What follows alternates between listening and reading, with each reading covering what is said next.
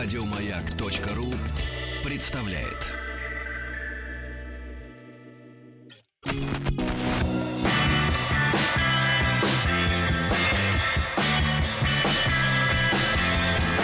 Сергей Стиллавин и его друзья. Здравствуйте, граждане. Здравствуйте, гражданин Витус. Здравствуйте. Вот смотрю на вас, ведь как живой, какой-никакой гражданин. А вот и не гражданин. Да, не гражданин. Пока. Не гражданин. Будущий гражданин. Значит, Тим, сегодня на улице мерзопакостная погода. Да, там весело, мокро. Мокро. Веселее будет завтра, когда точно. Это все замерзнет. Вот. И мы, так сказать, обратимся с просьбой к руководству распылить реагенты.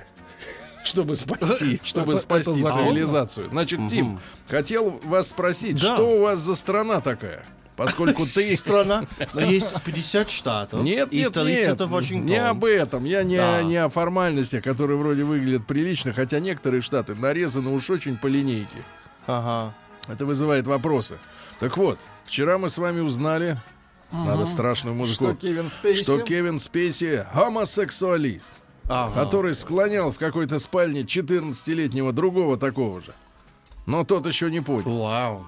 Так вот, американская развлекательная компания Netflix подтвердила слухи о закрытии популярного телесериала «Карточный домик». Боссы Netflix заявили, спустя сутки после признания актера Кевина Спейси, который сыграл в сериале главную роль, в гомосексуализме и обвинения его в педофилии, и прикрыли лавочку. Вот что вы за народ такой? Вот смотри. Значит, вы же трусы. Да, вот вопрос такой. Вот вопрос такой, смотри. Во-первых... Ну, пока Голливуд против педофилов. Погоди. Поэтому на данный момент... Это понятно, ему не повезло, ему надо было в Голландию ехать. Но, тем не менее, значит, тема другая. Вот вы же там типа за закон. Да. У вас типа... Вы же толерантные. Нет, у вас типа суд. Да. Суда не было. Уважаемый. Суда не было. Педофилия не подтвердилась. А лавочку прикрыли. 5 сезонов было прекрасного телесериала. В последнем сезоне Кевин Спейси напролет целовался с мужиком. Уже распоясался. Да. Вскрывался. Начал вскрываться. Вот. Да. Почему вот у вас такая психология, что надо побыстрее закрыть то, на что нет санкций суда, на самом деле? Это называется маркетинг. Им страшно, что будут последствия. Это тоже называется самоцензура. А какие для них могут быть последствия? Ну хорошо, вот отсняли 5 сезонов. Этот оказался педофилом. Ну и что проблема дальше? В том, что, Сергей, ты думаешь с точки зрения творческого человека, а не с точки зрения менеджера. Менеджера — это бездушный тварь, который просто ощущает, что что-то плохо может быть из-за этого. Закроем все. Но чтобы не у нас это называется синдром среднего звена. Когда, типа, начальство не видит такой каких-то особенных предпосылок. Да, середнячки, значит, да, они перестраховываются. Тогда я спрошу тебя честно. Да. Ты подозревал Кевина? Лично нет. Когда мне было 14, я был в Кливленде. Ну и скажи, как твои, вот в твоем гетто, где ты родился, как никто там... Никто меня не трогал таким образом. Нет, я не умею, упаси Господь, ну что вы. Нет, даже линейка, я понимаю. Но, слушайте, вы скажите, пожалуйста, как у вас в вашем окружении воспринимается эта история? На самом деле молчаливо. Это ну мои... вот когда ты взрослел, и вся вот это раскручивалась, вот эта центрифуга голубая, да? Вот как реагировали твои черные братья на всю эту свободу? Я не знаю, но я помню, что был один мальчик в втором-третьем таких классах, и он только играл с девочками, и, по-моему, он очень хочет в эту центрифугу. Голубую. Крутил ее. Да, очень-очень крутится. Хорошо. Ну, давайте теперь серьезное сообщение. Серьезное, друзья мои. Да. Центрифуга. Карточная. Сергей Стиллавин и его друзья. Слушайте, а ведь вчера Владимир Владимирович поднял вопрос серьезный. Вот мы редко обращаемся к этому первоисточнику, не хотим замылить, так сказать, важность, да? И тоже. Так вот, Владимир Путин на заседании Совета по развитию гражданского общества и правам человека, называется РОИП, РОИП. РОИП. Гражданского общества и правам человека. А почему-то РОИП. Не знаю. Ну, лучше не сокращать. Сергей. Ну, не важно. Общее... Да, не важно. Короче, да. Заявил о том, что некие люди собирают биологический материал российских граждан. Вас издаст биологический материал. Ну, вчера на улице сыну ему очень надо было, и, ну, как-то... Биологический материал. Да. Но никто не успел подскочить к сыну. Да, из иностранцев. Да. Некто с помощью систем видеонаблюдения собирает образы россиян с неизвестными целями. Но образы-то это ладно. Вы знаете, что по всей стране, сказал Владимир Владимирович, собирается биологический материал россиян.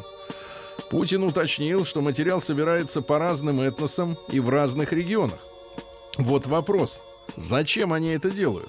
Целенаправленно и достаточно профессионально. Мы такой вот объект очень большого интереса. Президент отметил, что сборщики могут делать, что хотят, а россияне должны делать то, что должны. Но это уже понятно. Но смотрите, значит, зачем в преддверии наших выборов вы составляете картотеку наших образов? Имеется в виду, так сказать, типов лица. Генотипа. И еще и собираете нечистоты наши для исследования. Зачем? Честно говоря, вам своих мало. Наши лучше? Я не получил донесений из Ленгли, поэтому я немножечко не в курсе. Меня просто товарищи спрашивают, не собираешь ли ты за нами? Ты, Владик, присмотри, не ходит ли он? Не ходит сразу после меня. Да, если что, кричи, пачкун пошел. Сергей, я всегда смываю.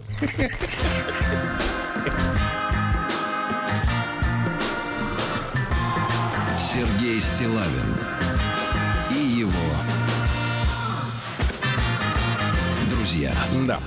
Ну а теперь я хотел бы прочесть вам письмо девушки, вот, которая еще не знает, что ее биоматериал очень нужен иностранцам. Вот. В принципе, они могли бы ведь разместить на Авито объявление, что покупаем ваш биоматериал. Мы бы сами принесли. Зачем вот так шкериться, позориться и вообще, в принципе, да? Знаешь, в нашем языке, Тим, я вот тебя образовываю, да, филологически. Есть, значит, такие люди, пару слов еще буквально. Просто очень интересная этимология. Есть предположение для создания генетического оружия. Ну, это понятно, что-то они там мутят. Но ведь говорят же, что, например, этот самый, какой там грипп-то был очередной? Перепелиный, птичий, ну неважно. Говорят, что грипп-то вот некоторое время назад распространенный по миру косил-то только ханьцев, то есть корневую национальность Китая. Он был генетически заточен на, так сказать, удар именно по этносу, по конкретному. И что, типа, это было китайцам предупреждение? Есть теория заговора у наших африканцев в Америке, что СПИД ориентирован больше на них, чем на другие расы. Это просто уличная теория заговора. Я понимаю, но вам многие верят в это. Так вот, этимология просто очень напоминает позиция ваших вот этих сборщиков биоматериалов. Вы знаете, да, вот в деревнях у нас не развит центральный водопровод и канализация. То есть каждый сам под себя.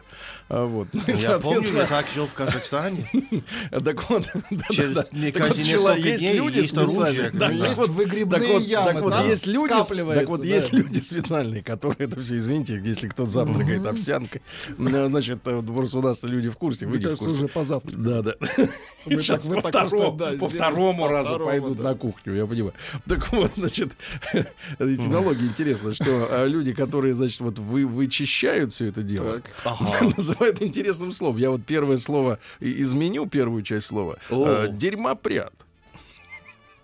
От слова прятать, скрывать. Понимаете, да? То есть прятать. А ваши, наоборот, ищут. Да, вот, соответственно, нестыковка немножко. Так вот, письмо от Ирины. Нет, не от Ирины. Один, значит, мой читатель, наш слушатель, скинул мне ссылку на крик души девушки Ирины, 28 лет, из Екатеринбурга.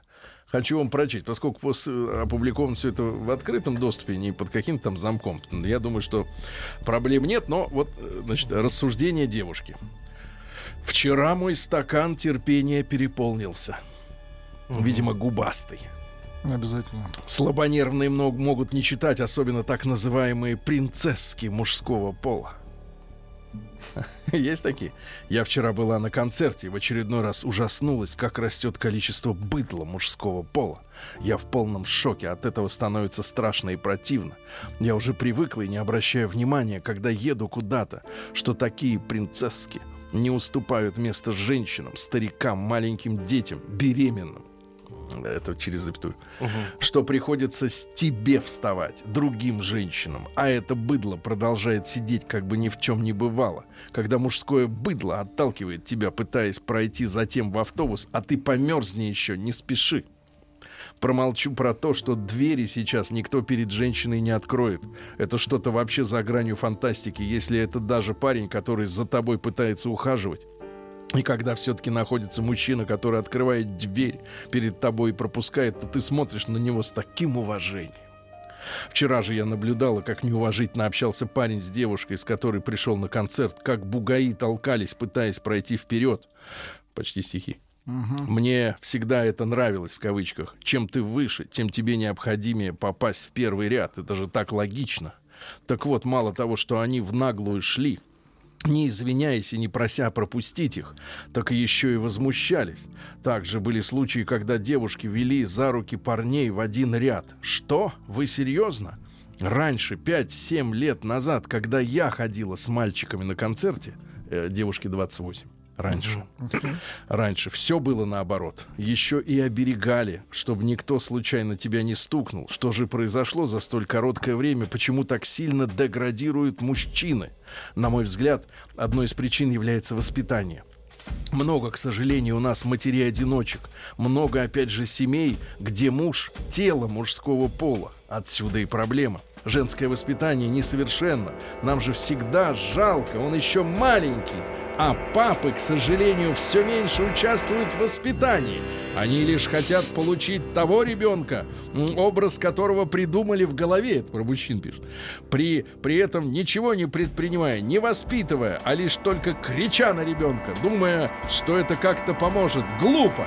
Также совсем недавно наблюдала картину, смотрю, большая записная книжка, наблюдала картину. Зашли в автобус бабушка с внуком 10 лет. И что вы думаете? Она посадила внука, а сама стояла. 10 лет! Он уже не малыш и мог постоять. Так и воспитывается быдло, считая, что женщинам уступать места не надо. В Древней Руси, помните, какие автобусы были на Руси? В Древней Руси, конечно. Да, с 7 лет мальчиков отдавали на воспитание мужчинам, потому что дальше женщины не могли воспитать воинов. А что сейчас? Ну, мужчина — это не борода, Тим, не накачанные мышцы. Борода — это только начало. Пипирка в штанах. Вы не задумывались? А теперь, внимание, совет, это самое гениальное, от девушки Ирины.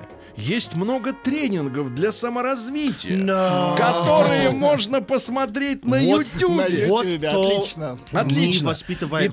Итак, воин воспитан на Ютубе. Есть книги разные, есть вебинары.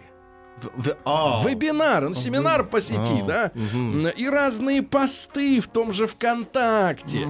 Есть много способов стать настоящим мужчиной. Один из них тренинг через YouTube. Не, ВКонтакте. Как стать мужчиной? Я видел эти тренинги у порнографов. Мне кажется, это единственный, так сказать, доступный тренинг. Это мужчина, запятая, как стать. Если, как встать. Значит, если ты не хочешь быть быдлом и принцесской, если хочешь, чтобы тебя уважали, ставьте цели, добивайтесь их. У меня все. Желаю удачи всем постскриптум. Про остальные свои мысли я лучше промолчу. Лучше пускай промолчите. Вот на этом и спасибо, девочка.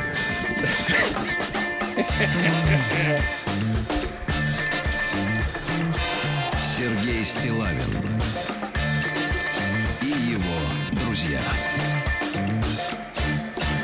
на маяке. Ну что же, Тим, вот посмотрите, наши женщины, а это я не могу назвать жительницу Екатеринбурга провинциалкой, да, это крупный большой город, судя по автопарку, который там ездит по дорогам. Но я могу сказать, богатый. Что у нее очень много правды в этом письме. Правды много, но финал-то дерьмо. Просто извините.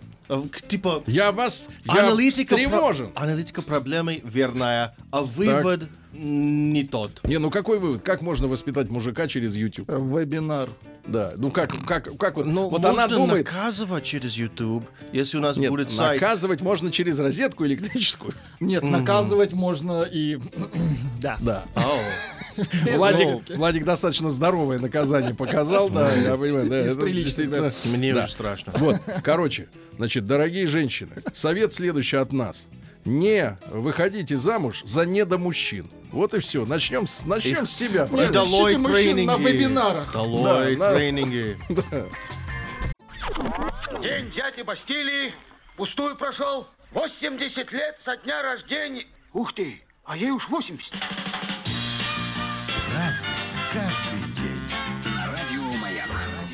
Друзья мои, ну что же, сегодня заканчивается октябрь. Мы сейчас призовем к ответу американца, чтобы он нам пояснил, что за мерзкий праздник. Вот который год мы с ним боремся, мой мальчик. Да. И в этом году, наконец, поставлен вопрос, чтобы запретить в школах и детских садах за госсчет, понимаешь ли, устраивать вакханалии, переходящие в оргии. Ну, судя по сообщениям, которые мы получаем, на госсчете никаких праздников в школе не бывает. Они все на родительских. Вот. Ну да, я согласен, потому что кто-то когда-то решил, что если будет День всех святых, 1 ноября, что до этого должно быть какой-то День дьявола.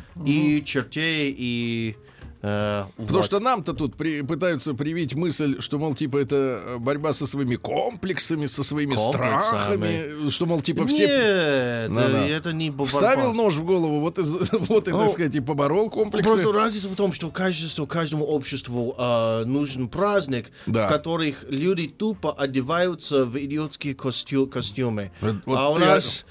Ты одевался в идиотские костюмы? Да, я был Скорпионом из игры Mortal Kombat. Ты ползал, и у тебя сзади был шип? Нет, у меня была веревка с крючкой, чтобы ловить врагов.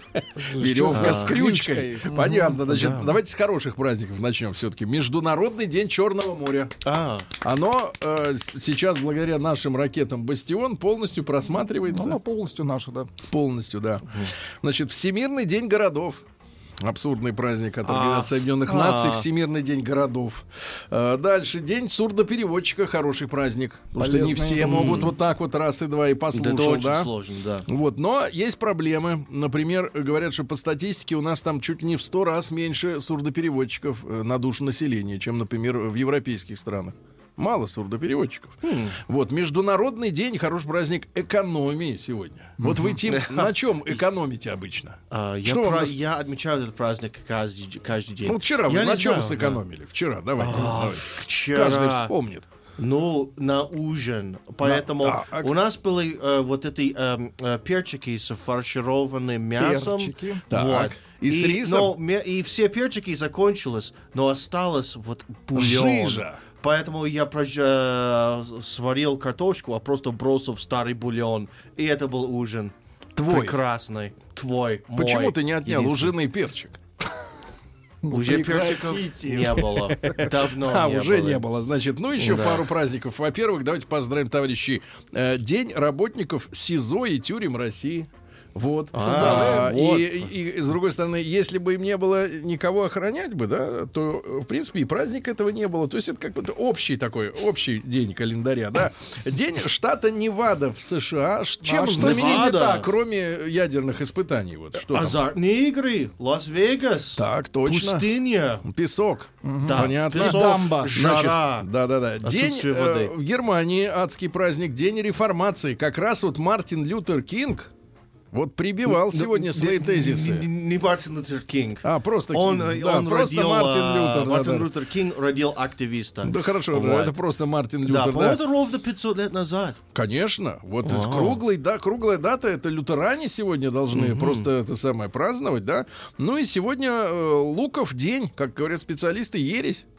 Вот, но это их мнение. Значит, и Луков день сегодня от Луки название праздника ведется, да, считается первым в истории иконописцем, кстати говоря, Лука. То есть вот он запечатлел образ, да, и по понятным причинам, да, в народе святого почитали как покровителей иконописцев и вообще живописцев, да, потому что от иконописи пошла живопись-то, да.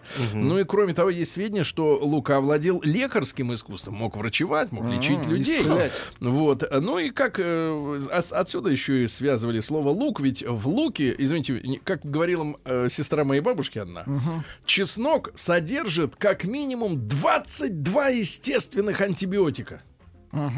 И после этого мазала мне пуговицы чесноком, да, чтобы отпугивать микробов. Так вот, лука до бани все правит. Вот, кто ест лук, тот избавлен от мук, ясно, от адских, видимо. Вопрос русского языка. Если в Библии он лука, почему в «Звездных войнах» вы говорите «люк»? Как это то же самое имя? Нет, это для нас не то же самое имя. Лук — это проход. Не тот же самый человек. Лука в космосе не был, ясно? Ясно. Праздник каждый день. Люк — это другое. Да, это у вас люк. Открывается. Люк — это снизу. Его можно на худой конец заварить. Вот именно. Пока едет кортеж сверху. Ну, ненадолго. Да. Значит, что касается Лютера Кинга. Значит, давайте с ним... Ой, Мартина Лютера, извините. Разберемся, да?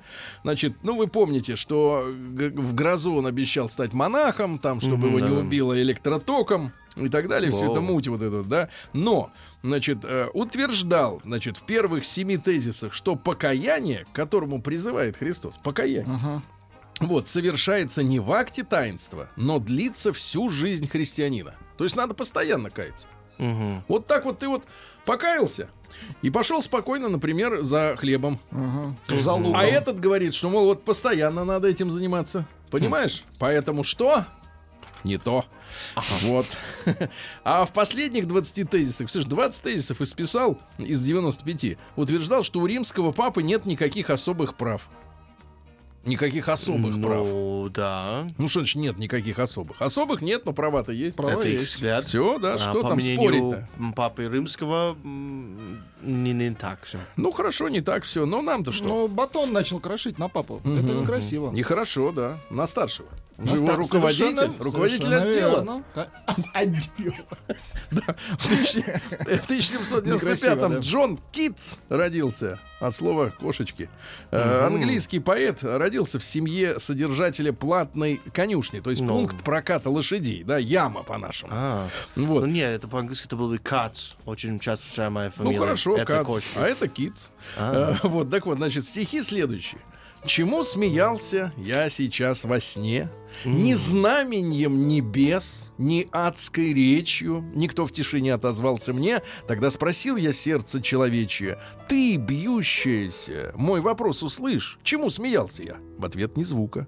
Тьма, тьма кругом, и бесконечно мука. Молчат и Бог, и ад, и ты молчишь. Чему смеялся я? Познал ли ночью своей короткой жизни благодать?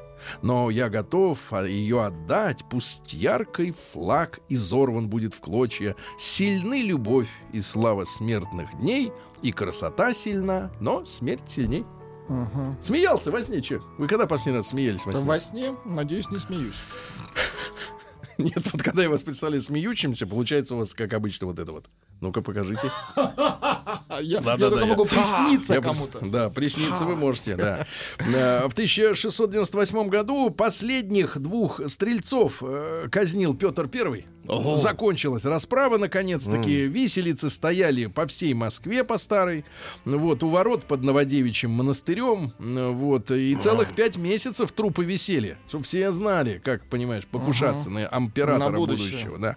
Ну что же, в 1721 году по случаю окончания Северной войны кого мы победили, Тим? В Северной войне это шведов. Конечно, да. Их треклятых. Так вот, в знак за благодарности за Божью милость дал прощение всем осужденным преступникам, осудил по налоговым недочетом.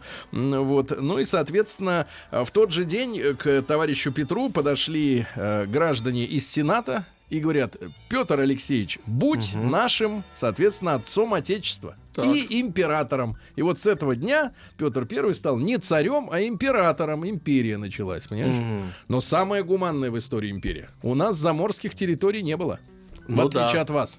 Поэтому надо быть достаточно добрым. Мы очень добрые. Очень. Только можно гадить через океан. Так прогадить пока рано. Так, и мы вам сейчас покажем. В 1802 году Бенуа Фурнирон родился, французский инженер, который сконструировал в 1827 году, еще Пушкин 10 лет после этого был жив, пригодную гидравлическую турбину. То есть вот, понимаете, да, электричество от воды. В 1807 году на базе железоделательного завода образован Ижевский оружейный завод, поставщик оружия для русской армии. Сегодня ижевские заводы тоже передаю очень привет. Важно, да. Привет нашим товарищам. Да. В 1815 году английский ученый Хэмфри Дэви запатентовал безопасную шахтерскую лампу с металлической сеткой. Вот почему-то если вокруг вот этого фитиля есть сетка, газ, который в шахте скапливается, метан, он не взрывается, понимаешь? Вот ведь как, а до этого рвало как по полной программе. Ну, Владик, извините, но не могу перед исторической правдой устоять. В 1829 году Иоанн Кронштадтский родился. Это, ну, в миру изначально был Иван Ильич Сергиев, протоиерей и духовный писатель. Вот, вы знаете, вел просветительскую деятельность, он был в Кронштадте, соответственно, каждое утро он вставал чуть ли не в 4 часа утра, плыл на пароходе в Питер, принимал людей, служил, да, образовывал, помогал и возвращался, говорят, далеко за полночь. И спал по 3-2 часа в сутки. Ничего. И так каждый день, да. Значит, что говорил? Значит, что он говорил? Вот говорил, что значит, вот извинялся за то, что погромщиков осудили. Угу. Извините, Владимир. Ну, это вот погромщиков. Погромщиков? Ну, вот тех самых погромщиков. Да. Был большим подвижником и популяризатором. Я не прощаю вас. Меня не надо, я не нуждаюсь, что вы. Ну, я цитирую. Был известен как большой подвижник и популяризатор трезвеннического движения в России. Это вам тоже не близко, я думаю. Вы да? сейчас погромщиков прошли, сейчас да, другое. Да, уже. Это другое. Да, все, все, успокойтесь, все нормально. Да, другая тема. Да, смотрите, являлся почетным членом и жертвователем Казанского общества трезвости. Вот. И, соответственно, его проповеди против пьянства пользовались большой... Почему вы продолжаете пить, скажите? Когда? Сейчас? Постоянно. Нет, ну, нет, не совершенно не постоянно. Вот в этом деле я не постоянен, да. Значит, ну и какие цитаты? «Цветы — остатки рая на земле». Согласен? Вот, да, все, молодец, поэтично, молодец. Да. Дальше. В 1835-м Адольф фон Байер родился, немецкий химик, который получил Нобелевскую премию в 1905 году за заслуги в развитии органической химии. Вот. Ну и еще в 12-летнем возрасте он получил новую двойную соль, карбонат меди и натрия. Но это нам не нужно. Но главное, что байеровский аспирин. Вы же понимаете, да? И т.д. и т.п.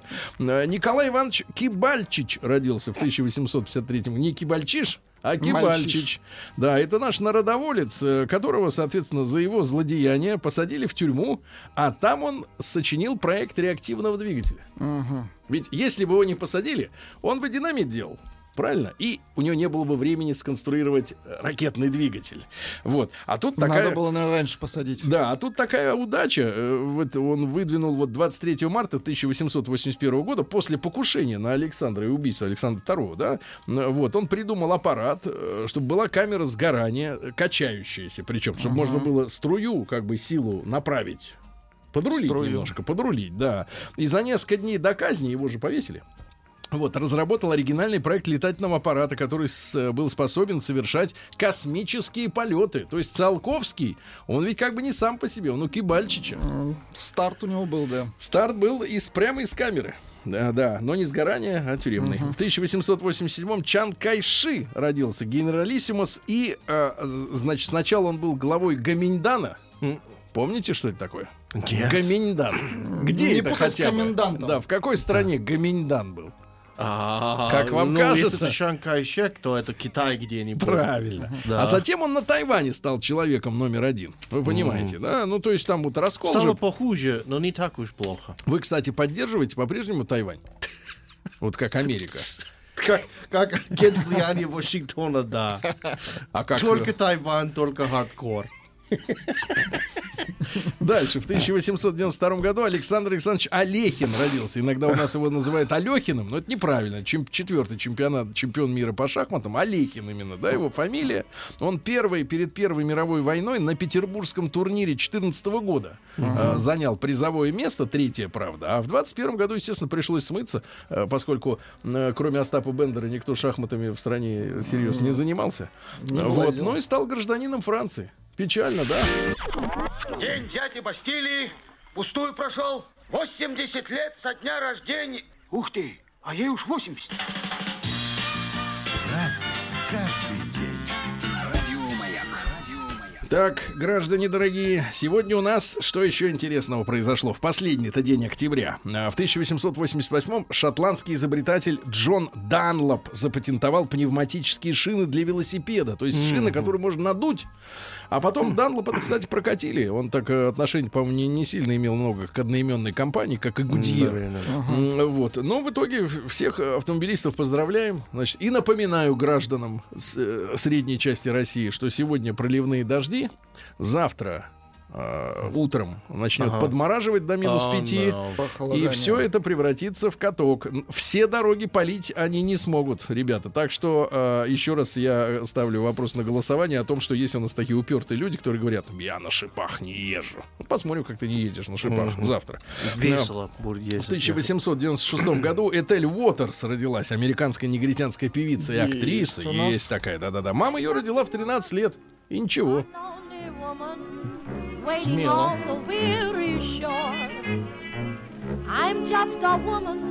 Да, в 17 лет посетила, кстати, Хэллоуин.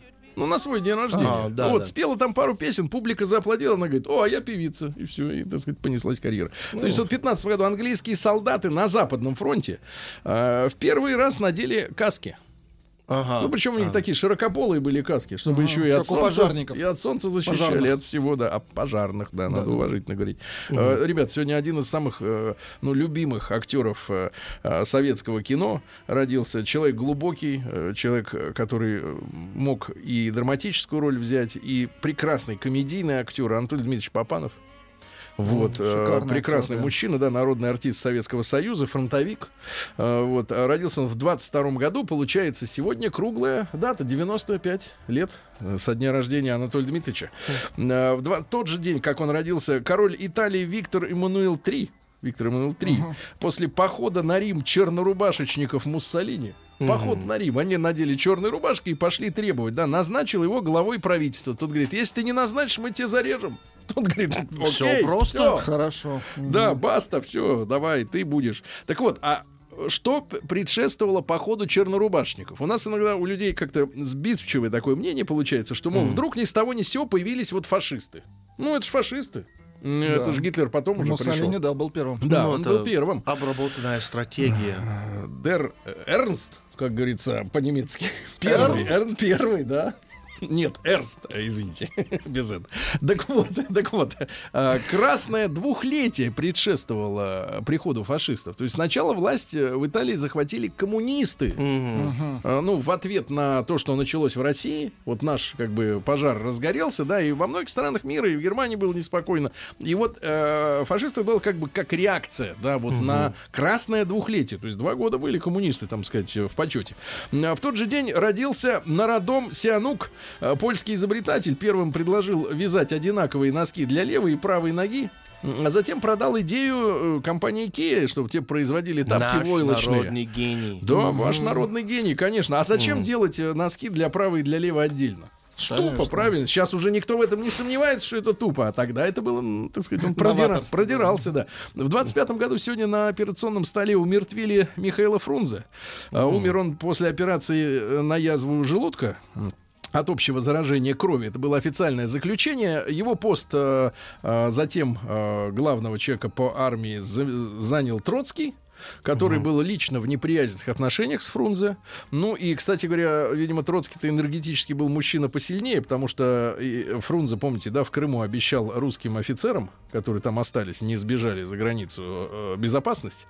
А потом Троцкий вызвал Фрунзе и говорит: ты чё, 40 тысяч человек будет тут просто ошиваться? Давай, топи их. И Фрунзе нарушил данную клятву этим людям. Uh-huh. Да, и их всех погрузили на баржи и затопили в море. 40 тысяч человек. Нормально? В 25-м году Джейми Севилл родился. Легендарный английский диджей, который вел программу Top of the Pops на телеканале BBC. Английский. Там, кстати говоря, Битлз выступали неоднократно именно в этом шоу. Но когда он уже умер, он оказался извращенцем. Он уже после смерти доказали 214 сексуальных преступлений, 34 изнасилования после смерти. Да-да-да. Вот такая история. Гавриил Харитонович Попов, если помните, кто это, в 1936 году родился. Мэр Москвы бывший. Но он выступал с удивительными заявлениями уже в последние годы о том, что, да и тогда, в 90-е, да, что России нужно отдать ядерное оружие под контроль других стран. Угу. Ну, что как бы совсем уж как бы, вот не то чтобы на коленях мои стоять. Мои коллеги согласны. Да, не то что на коленях. Барак Обама тоже согласен. Рак Обама. Так вот, не на коленях стоять, а чтобы уж совсем вот ничком, так сказать, да, и штаны приспустив. В 45-м году Рус Баллард, английский рок-музыкант и композитор, который для многих групп писал и Hot Chocolate, и Сантана, и Rainbow. И Rainbow. И Rainbow. С тех пор, как ты ушла, я стал счастливым человеком. Да, и группа Kiss тоже исполняла его песню, да. Ну, хиты такие, да. Прекрасно. Да, в 51 году в Лондоне появились первые пешеходные переходы типа зебра. Машины уже ездили как полвека, а только появились зебры, да, в этот день. Александр Новиков сегодня родился в 53 году. Что? Борец с засильем хамства на российской сцене. Прекрасно, да, прекрасно, да, прекрасно. В 61-м году, последний день работы 22-го съезда КПСС, ну, там, где со сталинизмом было покончено в закрытом режиме. Ну, и для достижения коммунизма, поставлена цель к 80-му году построить коммунизм, было необходимо построить материально-техническую базу коммунизма. Да, но, кстати, пишут исследователи более глубокие, что еще в 49-м году Сталин поручил главе Госплана подготовить генеральный план развития СССР, где многие фишки, которые Хрущев потом использовал, это уже было упомянуто. Питер Джексон сегодня родился у нас, новозеландский кинорежиссер, и «Район номер 9», и так далее, и тому подобное. Вот, сегодня же, в 61 году, вынесли тело Иосифа Виссарионовича из мавзолея. Вот. Ну и Марко Ван Бастен сегодня родился. Ванилла Айс, человек... Да не будем тратить время. Да-да-да. Ну и Иоанн Павел II сегодня в 92-м году заявил, что Римская католическая церковь малость ошиблась, когда прокляла Галилео Галилея, который говорил, что Земля не центр вселенной. А сегодня мы, плоскоземельщики, утверждаем обратное. Не только центр, но и единственное, что есть в этой долбанной голограмме. Где наврали? Сианук, камбоджский политик, по цели цифры 2957. Народом Сианук царь, а не политик. Царь вне политики, ясно? Дойдут не скоро. Не дойдут.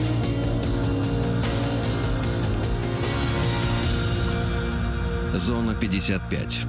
В Омске выдавали права водителям с психическими расстройствами. Как она доедет оттуда? Фотографии. Никак.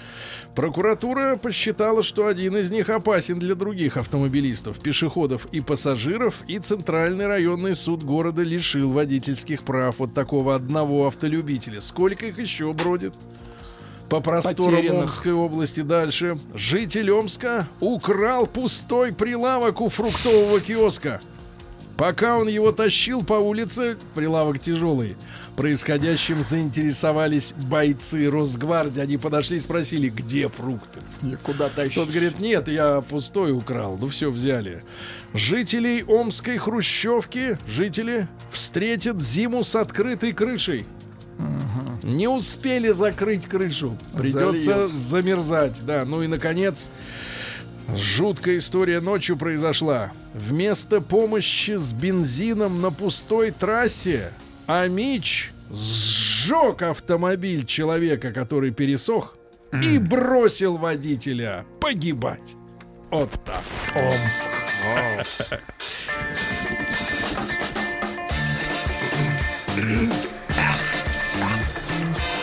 Сергей Стиллавин. А потом вам Владик пишет, кто хрюкает. на Давайте маяке. Так, Сергей Стиллавин и его звуки. А теперь страшное сообщение. Вот заголовок такой, как он есть, ребята. Чем старше человек, тем он больше любит Хабаровск. Вы любите Хабаровск? Влад, больше, чем мы с Сергеем и с Тимом. Ну, наверняка больше. Ну, не настолько, но больше. Проводили опрос в Хабаровске. Чем старше, тем больше любит. Да. Дальше. Прекрасное сообщение для жителей Бутова и не только. Российский дизайнер Арут Арустамян создал... Мы знаем о таком дизайнере. Арустамян? Арустамян создал одежду для жительниц Бутова. В коллекцию вошли футболки и свитшоты с надписью. В коллекцию вошла кольчуга Бутова письменным кириллическим шрифтом на груди. Вот, юбки миди с разрезом на бедре из металлизированной эко-кожи, жакеты, бомберы. Ну и везде написано Бутово. Дальше и пару сообщений еще хороших. Во-первых, в зоопарке Приморья собака усыновила детеныша леопарда. Прекрасно. Прекрасно, да? Ну и, наконец, отличная новость из Уэльса. Там десятки осьминогов, кудрявых осьминогов, выбрались на берег. Кудрявые? Кудрявые, ну волосатые, у них волосы по всему телу, как у людей. Наука и жизнь. Наука и жизнь. Будьте здоровы. Ученые доказали, что рыбы испытывают эмоциональные состояния. Какие рыбы? Которые мы жарим. Неважно. Треска испытывает эмоциональное состояние. Дорадо? Да нет. Форель и лосось. Хек испытывает. Интересно, какое эмоциональное состояние испытывает хек? Короче, разные группы... Хековое состояние. Разные... не туда ударение. Разные группы рыб кормили и доставали из аквариума, предупреждая об этом световым сигналом. Или не предупреждая. Тех, которых предупреждали, они радовались, что сейчас жрать дадут. Вот, дальше. Ну, эмоциональное состояние. Дальше. Тревожная новость, ребята. Доля углекислого газа в атмосфере побила новый рекорд. Гадим прямо себе в глотку. Дело в том, что у них там есть, у ученых, некое выражение уровня углекислоты в атмосфере. И говорят, что последние 800 тысяч лет, ну, то есть и до Рождества Христова тоже, показатель был ниже уровня, ну, условно, уровня 280. А на этой неделе зафиксировали 403. 280 и 403. Может быть, это инопланетяне? Конечно, гадят. Они. Дальше. Уральские ученые будут наблюдать за метеоритами в Чили. Там есть пустыня под названием, минуточку, Атакама, знаменитая. И туда падают все время вот эти самые метеориты. Уже привезли несколько объектов весом по 20 килограмм каждый из Чили. Ну и, наконец, экскременты летучих мышей помогут и уже помогли изучить изменения климата на планете. Каким образом? Там представляете этих ученых? Там написано так. Представляю. Гуано летучих мышей. Они в перчатках работают. Ну там же окаменело. Зачем они? Так вот. С этим, с молотком. Да. С отбойным. Да. Гуано написано. Летучих мышей. Находятся изотопы азота. И вот по ним и определят. Сергей, надо подумать, что они все время сверху вниз, да? Так. Тогда как они это делают? Кто? Летучие ученые мыши. Или мыши? Так же, как и ученые. Так же, как и самолеты бомбят. Сверху вниз. Ни разу не видел ни одного, кто бы наоборот сделал. Для этого не нужно спускаться на землю. Капитализм. Конечно, не нужно. Все сложно. Очень сложно. Ну что же, капитализм. У астронавта Скотта Келли обнаружили космический ген. Вы представляете, вернувшись на Землю после 12 месяцев в космосе на МКС, он вырос на 5 сантиметров. Не он, в смысле Келли. 5. Так, это было бы совсем уже сенсация. Да, но это, мы бы все полетели в космос. И это не единственное изменение. Не единственное изменение в организме на МКС. Наиболее точно оценить эти изменения, значит, чтобы оценить, НАСА сравнила физиологические показатели Келли с его братом-близнецом Марком. Угу. Тот-то на земле сидел, а этот летал. В итоге выяснилось, что появился новый ген в его ДНК. Космический. Наверняка инопланетяне подсадили через обшивку. Человек-паук есть. Да, дальше. И он у нас. Да, дальше. У китаянки в носу вырос зуб. Фу. Да, бывает. Да, да. Зуб. Пациентка в течение многих лет жаловалась на заложенность и кровотечение из носа. Сама она считала, что у нее хронический ринит. И вот, наконец-таки, на 40-м году жизни выяснилось, что это всего лишь выросший зуб. Не там зуб. Да. Из хороших сообщений. Сицилийский мафиози приказал своему сыну убить сестру за то, что та закрутила роман с 30-летним полицейским. Но полицейские прослушивали телефонную линию и взяли всех. Ага. Кстати говоря, сын отказался убивать свою сестру из-за романа с полицейским. Хороший мальчик. Дальше. Павлин вывел из строя самолет авиакомпании «Аль-Арабия». Ага. Он влетел прямиком в двигатель. И там его заживало. В итоге самолет кое-как сел. Дальше. 64-летнюю японку затянул станок. Снял с нее скальп, но врачи совершили чудо, пришили все обратно. Да? Ну и пару сообщений, которые должны нас шокировать. Во-первых, компания Finnair. Это финский товарищи. Перевозчик летает. Так вот, финский перевозчик решил взвешивать пассажиров перед посадкой на самолет. Наконец-то. И заставлять оплачивать если перевес. Да, да. Ну и, наконец, пару сообщений, друзья мои. Во-первых, суд в США обязал мужчину сделать 144 комплимента бывшей его возлюбленной за оскорбление. 144 комплимента. И, наконец, прекрасная новость из Индии. Пойманный в Индии 4-метровый питон, когда его взяли за жабры, выплюнул целую собаку. Смехом. Нет, со смехом выплюнул. Да. С хвостом. С ногами. Россия криминальная. Ну а что же творится в России, матушке? Вот что творится. Вы помните, шумная история. Вчера об этом рассказывали и криминальные телевизионные новости. Но не грех повторить, до чего довели человека. К 6,5 годам лишения свободы в колонии общего режима суд Петербурга приговорил даму, которая собирала с людей деньги на строительство жилья, а эти средства в размере 133 миллиона рублей передала саентологам. Вот это зомби. А люди, где они жить будут? Где будут жить петербуржцы?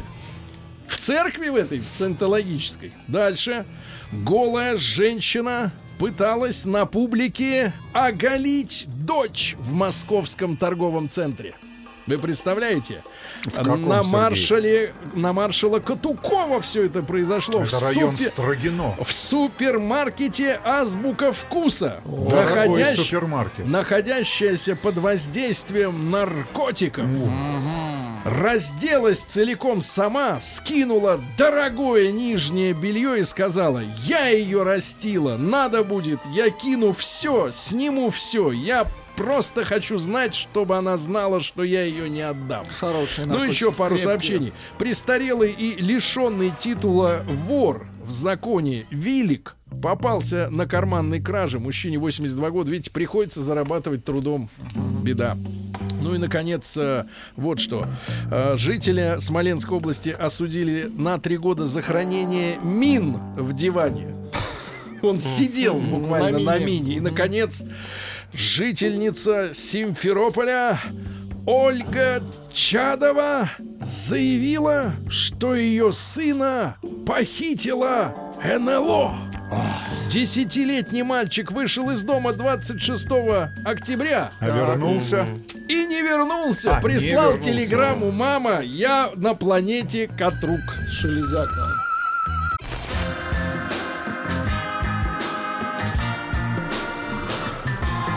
Сергей Стиллавин и его друзья. Так, граждане дорогие, сегодня ведь у нас с вами... Тема дня намечается. И Рустам Иванович пришел, и он у нас мониторит, значит, вот все, что происходит. Новостные ленты, социальные сети. И говорит, что сейчас в топе следующей истории люди обсуждают, потому что это затронуло за живое. Я думаю, что нам с вами тоже стоит об этом поговорить. Ленинский районный суд Нижнего Новгорода рассматривает крайне запутанное и сложное дело. Необходимо определить, с кем жить коту после распада семьи. Супруги судятся не из-за машины, не из-за детей, не из-за дачи, не из-за хаты, а из-за того, значит, следующее. Спор разгорелся из-за кота по кличке Кот. Гениально. Порода метис. Возраст 8 лет. Окрас черный с белым пятнышком на шее. Сколько он еще протянет? Он стоит 10 тысяч, то есть протянет, может и лет 7 еще протянуть. Вопрос с кем? С кем он протянет? С кем он протянет, да. Домашний питомец бесценен для обоих супругов бывших. Но интересно, что в жизни женщины из Тицы кот появился раньше мужа. Она приобрела котенка в апреле 2009 года в Великом Новгороде, а сама она, соответственно, живет в Нижнем. Вот, до регистрации брака с ответчиком. Но проблема в том, что кот живет с бывшим, не путать с режиссером и с актером. Значит, сейчас кот живет с бывшим мужем, который не желает возвращать добровольно своей хозяйке. Да-да-да, женщина в своем иске заявляет, что ответчик удерживает кота против ее и его воли.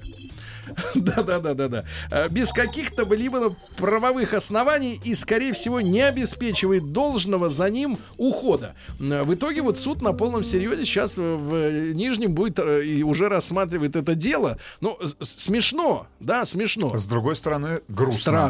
Страшно, да. Ребят, давайте мы сегодня вот об этом поговорим. Хотелось бы, чтобы Рустам обошелся без пафоса из серии там, закатывать глаза и говорить, мужчина должен жить. Все, тем более, что вы так не поступали с моей практики. Потому что у меня есть такой друг, как у вас, вы, Сережа. Есть советчик, конечно, и я вам не дам оступиться. Значит, ребят, смотрите, когда вы уходили, давайте вспомним былое. М1 на номер 5533. Вы оставили ей все. М2 делили. И большой разговор, плюс 7967-103-5533, что пришлось делить. И как. Да, и как, так сказать, выносить из хаты. Вот, все включая обои и краны. Правильно? Да. Значит, плюс 7967-103-5533, что пришлось делить, уходя от женщины. Ну и телефон тоже будет работать сразу после новостей.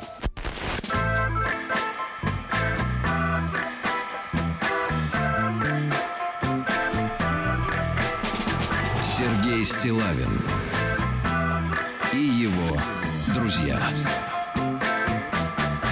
на Маяке. Друзья мои, итак, сегодняшнюю тему можно назвать так: низость против справедливости.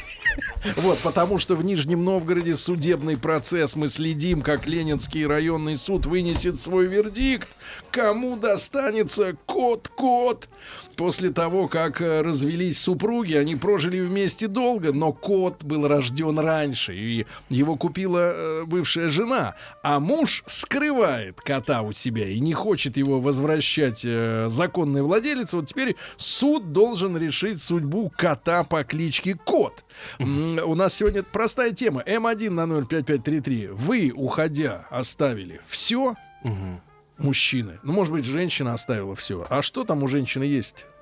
Нижнее белье, да, пару пакетов стиранных. Вот. И М2 нет, делили. Так вот, что делить пришлось, когда вы ушли? Как это все разворачивалось, да? Плюс 7967-103-5533. Ну и, соответственно, 728-7171, код Москвы, ребята, Рустам Иванович, ну что-нибудь такое. Прекрасное сообщение от Натальи. Когда уходила, бывший попросил посчитать деньги, которые он вносил на совместную оплату автокредита, и вернуть ему. Вернула. Надеюсь, это сволочь счастлива. Вот так вот. Давайте Лешу из Казани послушаем. 36 лет. Леш, доброе утро. Доброе утро, мужчина. Лешенька, ну что ты забрал с собой? Слушайте, история очень банальная. Женился я довольно рано. купили мы совместную квартиру, воспитывали дочь. Ну и спустя 10 лет, когда, видимо, был определенный кризис в отношениях, супруга при каждой ссоре предлагала развестись, идти на все 4 стороны, потому что прекрасно знала, что я ни за что не буду ничего делить. В любом случае все оставлю дочери, все для нее. Ну и была уверена, что я просто никуда не уйду. Манипулировала таким образом. Ну, в один прекрасный момент просто я взял пустую коробку, корзину из ящика с трусами и носками вывалил и ушел. То есть ты ушел с трусами и носками, правильно? Да. Причем супруга была абсолютно уверена, что я в течение месяца-двух сопьюсь, скурюсь, не знаю, все что угодно, и помру, собственно говоря, и всем знакомым, в общем, эту версию высказывал. Но вот прошло 6 лет с тех пор, у меня красавица жена, вторая, 2 сыновей, квартира в очень приличной части города. Как звали первую-то, бывшую? Очень популярное в Турции, наверное, у турок имя, и звали на букву «Н». Нина, видимо. Ладно, Нина, да. Понятно, брат, ну-ка читай, смотрите, какое от Шоколадова замечательное сообщение. Пришел с работы, а дома только одежда в уголке моя лежит. Все вынесла ведьма со своим отчимом, посуду оставила, но взяла совочек для тефлоновой сковороды. Сейчас делим через суд машину. Стасик Шоколадов. Стасик, держись. Светлана Валерьевна пишет, оставила ему все. Точнее, он даже кухонные полотенца не отдал. Надеюсь, подавится. Забрала только детей. Сережа должен и меня, и его похвалить. Как зовут-то? Светлана. Света, молодец. Антон Андреевич пишет, а вот кроме смеха, привез своего 2-летнего кота. Когда съехались с женщиной, к ней по весне она выставила меня, а кота не отдает до сих пор. Люблю его, говорит, хотя сама переехала к новому хахалю, у которого на него аллергия, поэтому кот живет один в ее квартире с чужой бабой, ее подругой, временно проживающей там. А у них даже на корм ему нет денег. У меня просит алименты, наверное. Но вот как его отжать обратно? Вы знаете, вот... Ведь живое существо, животина. Давайте звонки послушаем.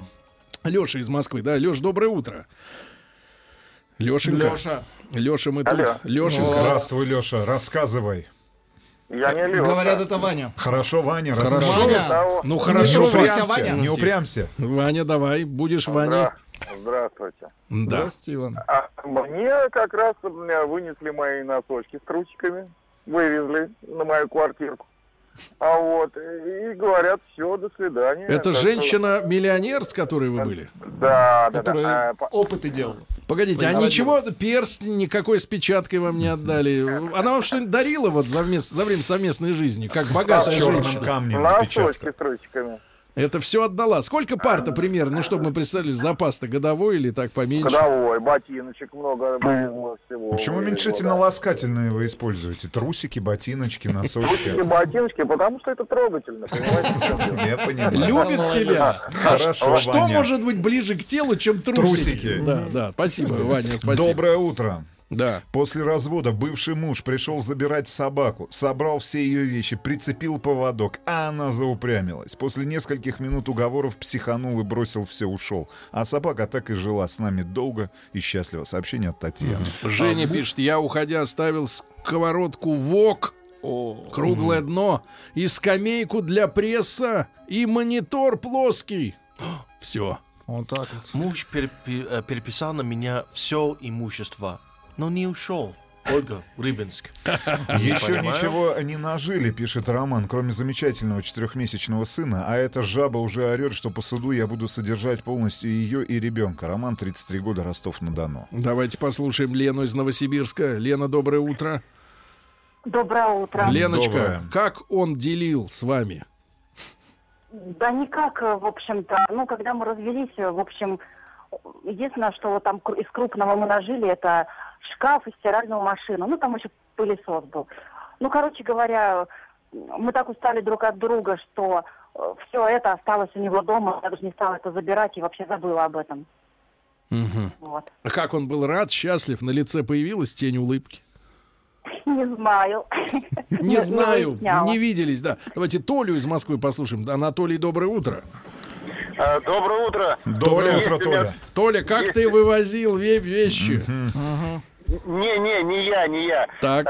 Хорошие знакомые разводились, мы переживали по этому поводу. Леша ушел, влюбился и рассказывал всем историю, что вот с одним чемоданчиком он ушел, типа вот так вот в коробку побросал сюда и ушел. Вот такой он. А Лиза потом рассказала, жена его, что ушел-то ушел, но оставил кредит в 2 миллиона. Да. Ну, баш на баш, правильно. Вот, а вот смотрите, какой интересный случай от Андрея. Я ушел от жены, забрав только свои инструменты, а потом через 5 лет мой друг рассказал мне, что типа, когда я уходил, я забрал кожаный диван. Парадокс в том, что такого дивана у нас не было. Вот так слухи унижают наше мужское достоинство. Доброе утро, мужики. Моя при разводе забрала все, даже носки с моими трусами. Спрашиваю, зачем они тебе? Ответ просто убил. Папа будет носить. Вау. Пришел с работы. Трусики носит папа. Пришел с работы, а дома только одежда в уголке, моя лежит. Это было. Да. Давайте Лешу послушаем из Москвы. Лешенька, доброе утро. Доброе утро. Леша, улыбка твоя сейчас не говорит о том, что тебе нечего забрать. Перестань улыбаться. Я пришел на все готовое к Москве, поэтому ничего не делили. Вот, поэтому все нормально. Просто хотелось пару слов по поводу этих клоунов, да, с котом. Мне кажется, в судах делают отдельное подразделение, которое будет заниматься вот такой, не могу сказать слово в чем, фигней. Да, то есть пришел человек, да, делим кота, все, кот налево, там, трусы направо, следующий, да, и вот в судах таких, да, вот разбирать такие дела. Ладно, брат, начнешь делить, позвони в следующий раз. Хорошо. Давайте Свету из Москвы послушаем, наверняка есть что рассказать. Света, доброе утро. Да. Света, у нас идет голосование, М1 на номер 5533 оставил все, М2 начал делить. Вот с вами как поступил? Да, вы знаете, вот со мной случай другой. Я знаю, что у него есть где-то вторая половинка. Я его прошу, пожалуйста, уходи, дай мне самой заняться ребенком. А как вы это знаете? Он татуировку сделал с чужим именем. Да дай бог здоровья нашим смс-кам. О чем вы говорите? Так. Каждый день перед сном он всегда ей пишет: любимая, спокойной ночи, обнимаю. Вот. И я ему говорю: уходи, пожалуйста, красиво, будешь навещать нас и так далее. А что, говорит, это все ты сама нажила или твой папа купил? Вот у меня проблемы в этом. Поэтому я преклоняюсь перед мужчинами, которые уходят и действительно все оставляют своей жене, которая с ним прожила 30 лет. 30 лет. Спасибо. Хорошее сообщение от Веры из Санкт-Петербурга. Уходя, оставила свою долю квартиры и не подала на алименты в обмен на отказ от отцовства в отношении дочери, чтобы никогда больше не пересекаться в жизни, даже при оформлении документов или виз. Аня пишет: оставила бывшему все, квартиру, машину, обстановку, какое забытое... Обстановку, но какое забытое слово советское. Обстановку оставила, забрала только вещи свои и нож для чистки овощей. Сейчас прекрасный муж, своя квартира, все отлично. И как вот этому мужчине этим ножом сейчас чистить помидоры? Давайте Сережа из Новгородской области. Серёнь, доброе утро. Доброе утро. Сережа, Новгородская область — это у нас Великий Новгород или Нижний? Великий Новгород, да. Вот от вас кота привезли в Нижний, и теперь его делят. Нет. Что нет? Я говорю вам как факт. Понятно, из нашей области. Я что хочу рассказать? Да. Мы прожили с женой 19 лет. Для нее это было 19 лет строгого режима. Жить со мной. Да. Она уехала в 2005 году, забрала только сумочку на плечо, кинула вот там свои, что-то там такое небольшое. Небольшое. А все, лошадь, корова, все осталось у меня. Дом, все, хозяйство, все осталось у меня. Она за это время построилась 2 раза. 1 раз построилась, сгорела под Питером, сгорел дом. Она еще раз построилась, работает сутки через сутки. Вот такие вот есть женщины в нашей России. Так что теперь кусай локти, не кусай, а все... Не дал ты раскрыться цветку-то, понимаешь? Держал ее в заперти. Вот, теперь кусай локти, брат. Олег пишет: бывшая жена моего брата, будучи работником прокуратуры, подготовилась к разводу основательно. Сидят дома они на обеде, приносят письмо заказное в суд для развода. У нас с братом бизнес на двоих по 50%, а оформлен был на него. Соответственно, отжав половину бизнеса, она отжала всю его долю. Про мою долю она прекрасно прекрасно знала, какие же бывают твари. Вот. Доброе утро. Ушла и не взяла ничего. Тоже говорил, на коленях приползу. До сих пор ждет, наверное. Вот. Привет, парни. Не ползет. Когда она уходила, даже кусок мяса из морозилки забрала. О, вот это она, самая низость. Набережные Челны. Без бульона ужас. Остался мужчина. Значит, я напомню, ребята, суд Нижнего Новгорода делит кота по кличке Кот. Вот, на полном серьезе. Стоимость 10 тысяч рублей. Женщина с мужиком развелись. Он схватил кота и не возвращает. А кот был куплен котенком до встречи этой мужчины с этим, этого мужчины с этой женщиной. И вот теперь реально на полном серьезе Ленинский районный суд Нижнего должен решать эту бодягу. А вот еще неизвестно, в чью пользу склонится версия. Значит, пожалуйста, проголосуйте. М1 на номер 5533. Уходя, оставили все. Или вы, или вам. М2 делили. Вот вы, Рустам Иванович, вот смотрите, сегодня вы затихли, потому что у меня есть козырь. Какой козырь? Козырь в рукаве. Есть документ. Вы, да, факты, упрямая вещь. Вы увезли у женщины телевизор и компьютер. Да. Но оставил квартиру. Это был, мне кажется, равноценный обмен. Да? А, и еще забрал автомобиль. Нет, но вы не можете сейчас, не можете сейчас выглядеть абсолютно чистым и белым, да, и пушистым. Но не на этот скользкий путь, да, меня подтолкнули вы, потому что сказали: Руся, забирай, ты все. Видел фильм «Схватка», где Аль Пачино приходит в свой дом, да, видит там чужого мужика и говорит: ты можешь спать с моей женой, да, но смотреть мой телевизор я тебе не позволю. Поэтому, Руся, садись в автомобиль в 99-й ВАЗ, да, езжай к себе в бывший дом и забери телевизор. Да, а теперь... Тем более, что компьютер тебе подарил Гена. Да, а теперь для этой семьи ты тварь и подлец, правильно? Да, потому что ты забрал последний телевизор. Даже кронштейн выкрутил. Понимаете, он был с кинескопом или... Это шарп 14-дюймовый. С кинескопом еще? Еще с трубкой? Прекрасно. И кронштейн выкрутил еще. Ребята, итак, когда уходили, что делили? Вы делили или у вас? Плюс 7967-103-5533. Расскажите нам про этих подонков.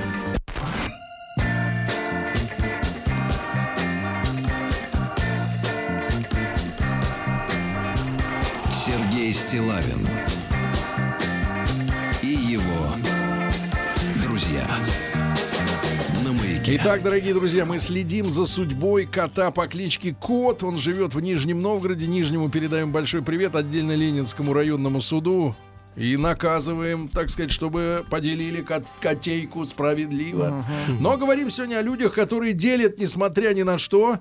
Вот. Любимая завела любовник. Собрался, ушел, забрал с собой машину, на которой к ней приехал, компьютер, видеокамеру. У кого-то есть еще дома видеокамера? Есть у меня.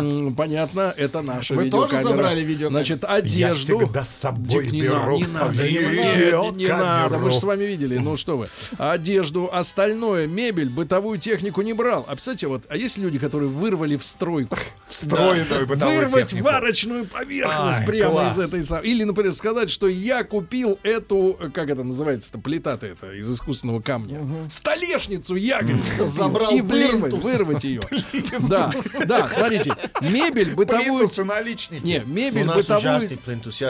Мебель, бытовую технику не брал, а после этого от общих знакомых узнал, что на самом деле я забрал вообще все. Вот какая сволочь. Хорошее сообщение от нашей слушательницы, Тим, секунду. Подруга расходилась с мужем. Так он посчитал ей, пачку чеков с заправки предъявил. Сколько бензина он потратил, пока 7 лет подвозил ее до работы и обратно, и сказал: верни.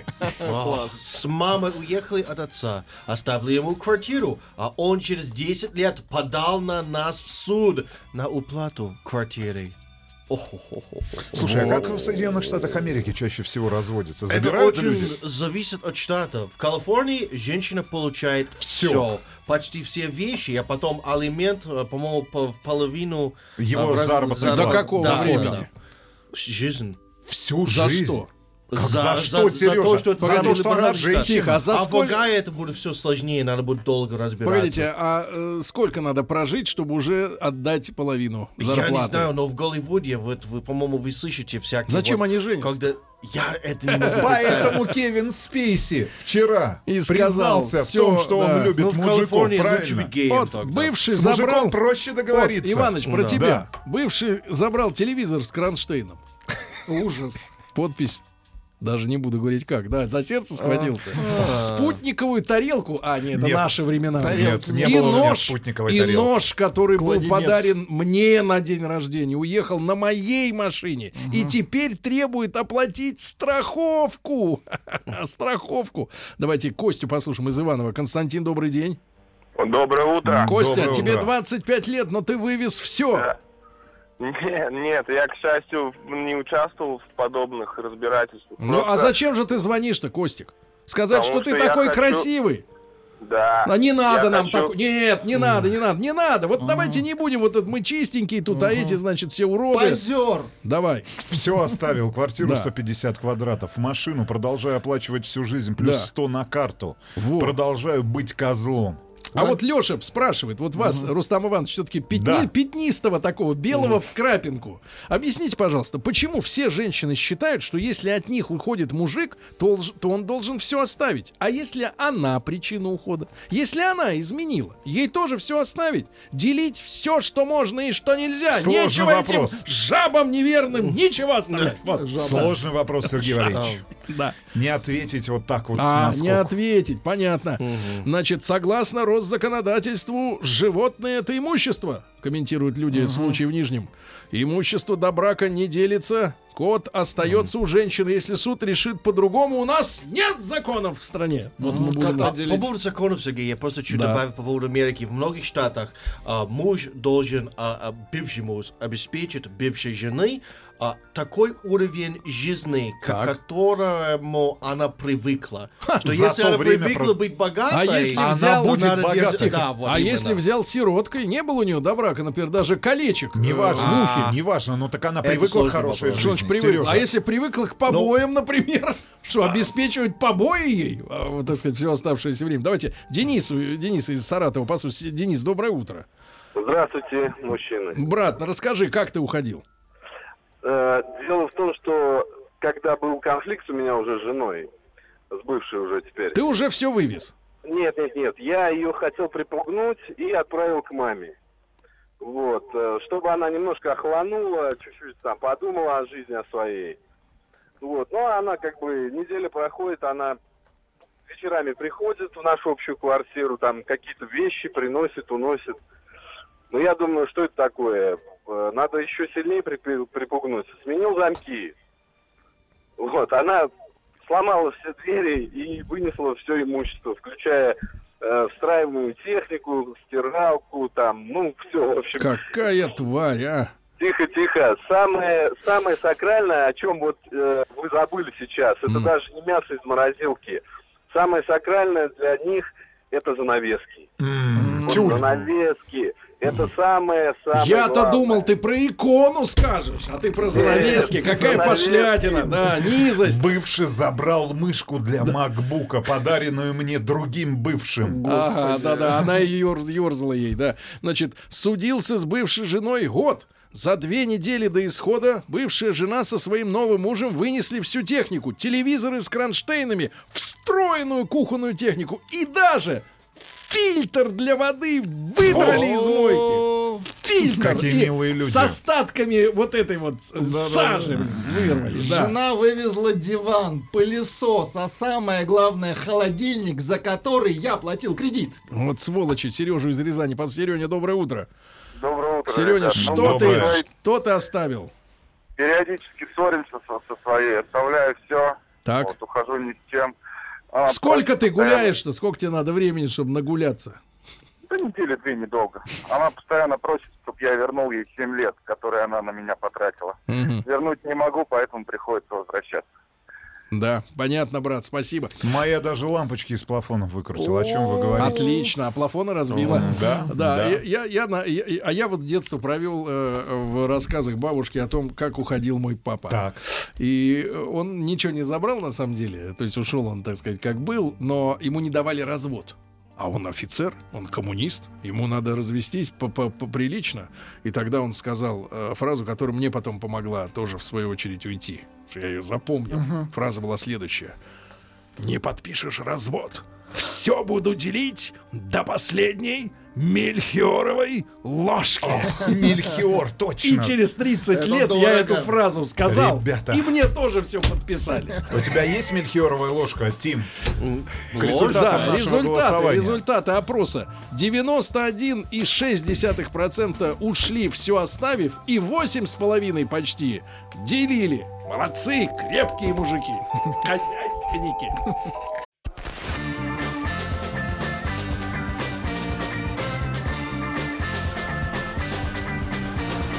Сергей Стиллавин и его друзья. На маяке. Дорогие товарищи, а что, если нам с вами заглянуть в календарь? Не в дамский, просто в обычный календарь, и увидеть, что сегодня вторник, значит, после 9 утра по Москве у нас в гостях Галина Викторовна Якушева. Галина Викторовна, доброе утро. Доброе утро. Категорически рады вас видеть. Взаимно. Да. Доктор филологических наук, профессор Государственного института русского языка имени Пушкина и Высшего театрального училища имени Щепкина. Друзья мои, так что вы знаете, наш канал связи +7 967 103 55 33 для ваших насущных вопросов открыт. Да, по русскому языку, по культуре в целом вообще, да и опыт жизненный большой, правда? Галина Викторовна, знаю, вы с удовольствием, ну не знаю, с удовольствием или нет, но внимательно слушали нашу тему дня сегодняшнюю. О, да. О том, как в Нижнем Новгороде делят кота по кличке Кот.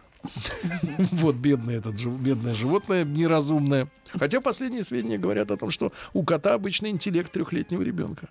Да, я об этом читала. У моей Муси, по-моему, даже 5-летнего. У вас-то понятно, профессорский кот. Что тут говорить, да. Галина Викторовна, не сталкивались лично в жизни там у коллег, у товарищей с дележом имущества? Я начинаю мучительно вспоминать каких-то болезненных процедур, по крайней мере, в спектре моих личных обстоятельств и связанных с моими подругами, тут я не вспоминаю. То есть все-таки люди интеллигентные? Я надеюсь. Но что я тут же вспомнила, это стихи, вернее, строки из поэмы Семёна Кирсанова, одного из видных русских советских поэтов. Они были посвящены женщине, покинувшей его. «Все взяла, любую малость, серебро взяла и жесть, а от сердца отказалась». Говорит, другое есть. Да. Поэтично. Да, очень поэтично. Можно я вам тогда, Галина Викторовна, в качестве такой репризы к нашему сегодняшнему разговору прочту очередное стихотворение нашего кумира Калугина. Да. Мы продолжаем, мне кажется, бессмысленные уже попытки обуздать этого пегаса, вырвавшегося из стойла. Хочется нащупать прогресс. Да. Значит, стихотворение, написанное в половине 10-11 утра 20 октября. Для потомков фиксируется. Да. Я постараюсь найти какую-то ритмику вот в этом стихотворении. И оазисы, тени вдруг наскучат, надоест мне выписывать 5 им. Выписывать 5 число им. Что уж говорить про девушку в Гуччи с таким количеством темных пятен в ее легенде жизни из лжи глупой, из ржи надежд овса-мотиваций. Да. Невдомек ей было, что я из клуба, где на чистую воду и Ватсон выходит четко без помощи Холмса. Элементарно! Как пальцем щелкнуть, стихнет хайп, но останется мой голос и автографом поцелуй в щеку. Вы знаете, я чувствую здесь некое влияние рэпа. Рэп-баттлов. То есть попытки как-то блеснуть эрудицией и удалось? Тут главный вопрос. Вызвать определенную цепь ассоциаций. По поводу там что-то рожь надежд и овес мечтаний. Согласитесь, овес мечтаний. Неплохо. Он что, лошадь? Да не в этом дело. Все мы немножко лошади. Это чьи слова? Это Маяковский. Люди, все мы немножко лошади. Это хорошее отношение к лошадям, известное стихотворение Маяковского. Да. Ну хорошо, Галина Викторовна. Прогресс все-таки есть. Поэт существует. Функциклирует, как говорится. Параллельно. Вот, Галина Викторовна, я знаю, что у вас в институте пройдет важное мероприятие. Конечно. Вот надо об этом сказать, чтобы люди вначале услышали. А потом в конце опять заговоримся о наших научных делах. И не успеем. Быть, да. Я хочу начать действительно с торжественного, радостного и очень важного события, к которому в нашем институте готовились очень долго, очень основательно и с ожиданием того, что это событие найдет отклик в широких человеческих массах и среди молодежи, и среди зрелого поколения. О чем идет речь? К столетию русской революции Государственный институт русского языка имени Пушкина проводит выставку 1917. Революция в языке. Была же мощная реформа орфографии. При поддержке фонда «История Отечества». Выставка открывается 7 ноября 2017 года на площадке Института Пушкина в Москве. На всякий случай адрес: улица Волгина, дом 6. В 2018 году планируется организация выставки в зарубежных партнерских центрах Института Пушкина. Более полусотни таких партнерских зарубежных центров в нашей стране, за рубежом. С виртуальной экспозицией можно ознакомиться на портале «Образование на русском». Могу сказать, что партнерами выставки выступали и Государственный Центральный музей современной истории России, и Государственный музей истории российской литературы имени Даля, и Государственный музей Маяковского, и Дом-музей Марины Цветаевой, и Государственная публичная историческая библиотека, и Госфильма «Фондес России», и Координационный совет организации российских соотечественников США. Галина Викторовна, а если, так сказать, серьезно, житейским языком, что там будет происходить? Если житейским языком, там будут очень интересные выставки книг, предшествующих орфографической реформе, следующих за орфографической реформой, причем книг достаточно редких, которые дали нам вот музей Маяковского, музей Цветаева и так далее, и так далее. Там будут некие видеоролики. Кстати, в некоторых я участвовала в исполнении, и там Татьяна Константиновна Савченко и многие другие наши замечательные, Владимир Иванович Аннушкин, насколько я знаю, и многие другие наши замечательные преподаватели. Вы-то вот лично как относитесь к необходимости вот той реформы, которую задумали до революции, а, соответственно, Владимир Ильич, так сказать, осуществлял, да? И, по-моему, Керенский же был причастен, они тоже летом 17-го года как-то одобрение ввели. Я положительно к этому отношусь, и, к слову говоря, не могу не отметить и заслуги нашего ректора нынешнего, Маргариты Николаевны Русецкой, усилиями которого работает наш пиар-отдел, который не только налаживает связи нашего института с различными средствами массовой информации, напоминаю о том, что примерно 3 года назад и я у вас появилась именно в этой связи, но и способствует, да, но и способствует вот эта деятельность, поощряемая нашим высшим руководством, способствует и развитию интереса к русскому языку не только как к инструменту повседневного общения, но и как к некому хранилищу нашей отечественной культуры, нашего отечественного мировоззрения, не удивляйтесь. Вот я вот и хотел ваше мнение узнать. Да. Вот утратили мы, понимаешь, фиту утратили, правильно? Да. Твердый знак утратили в конце слов окончательно согласных, а ведь это был звук отдельный, не просто так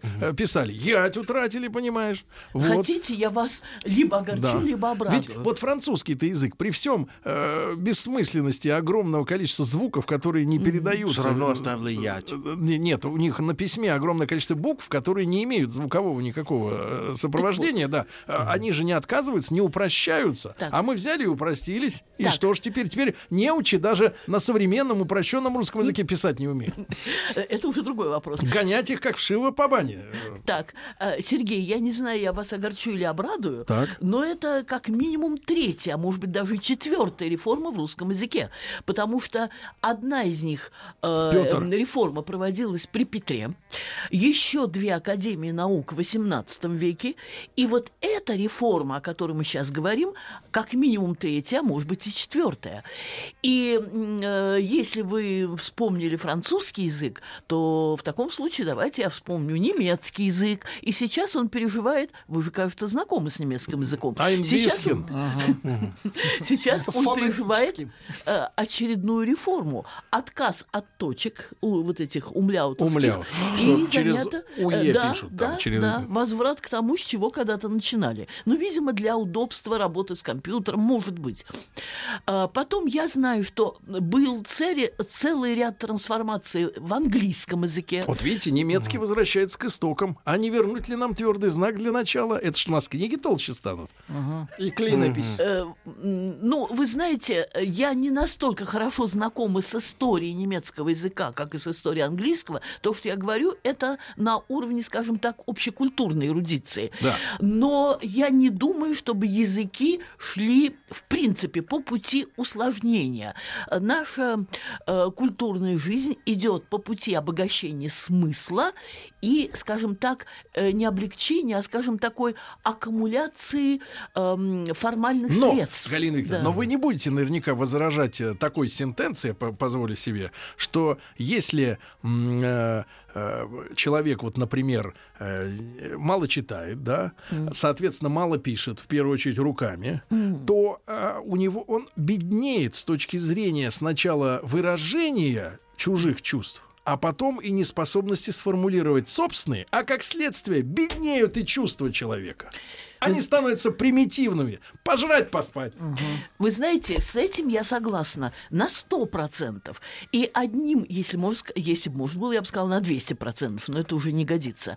И вот я Рустаму дала копию своей статьи. У меня 17 октября Вы потребуете обратно копию. У него в сейф сразу. У него пропадают, да. Очень много копий. Это я учту.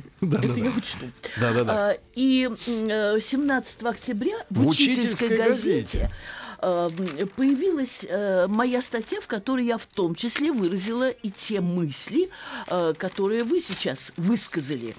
Статья называлась «Пифагор против Аристотеля», где доказывалась та истина, Галина Викторовна листает учительскую газету. Да.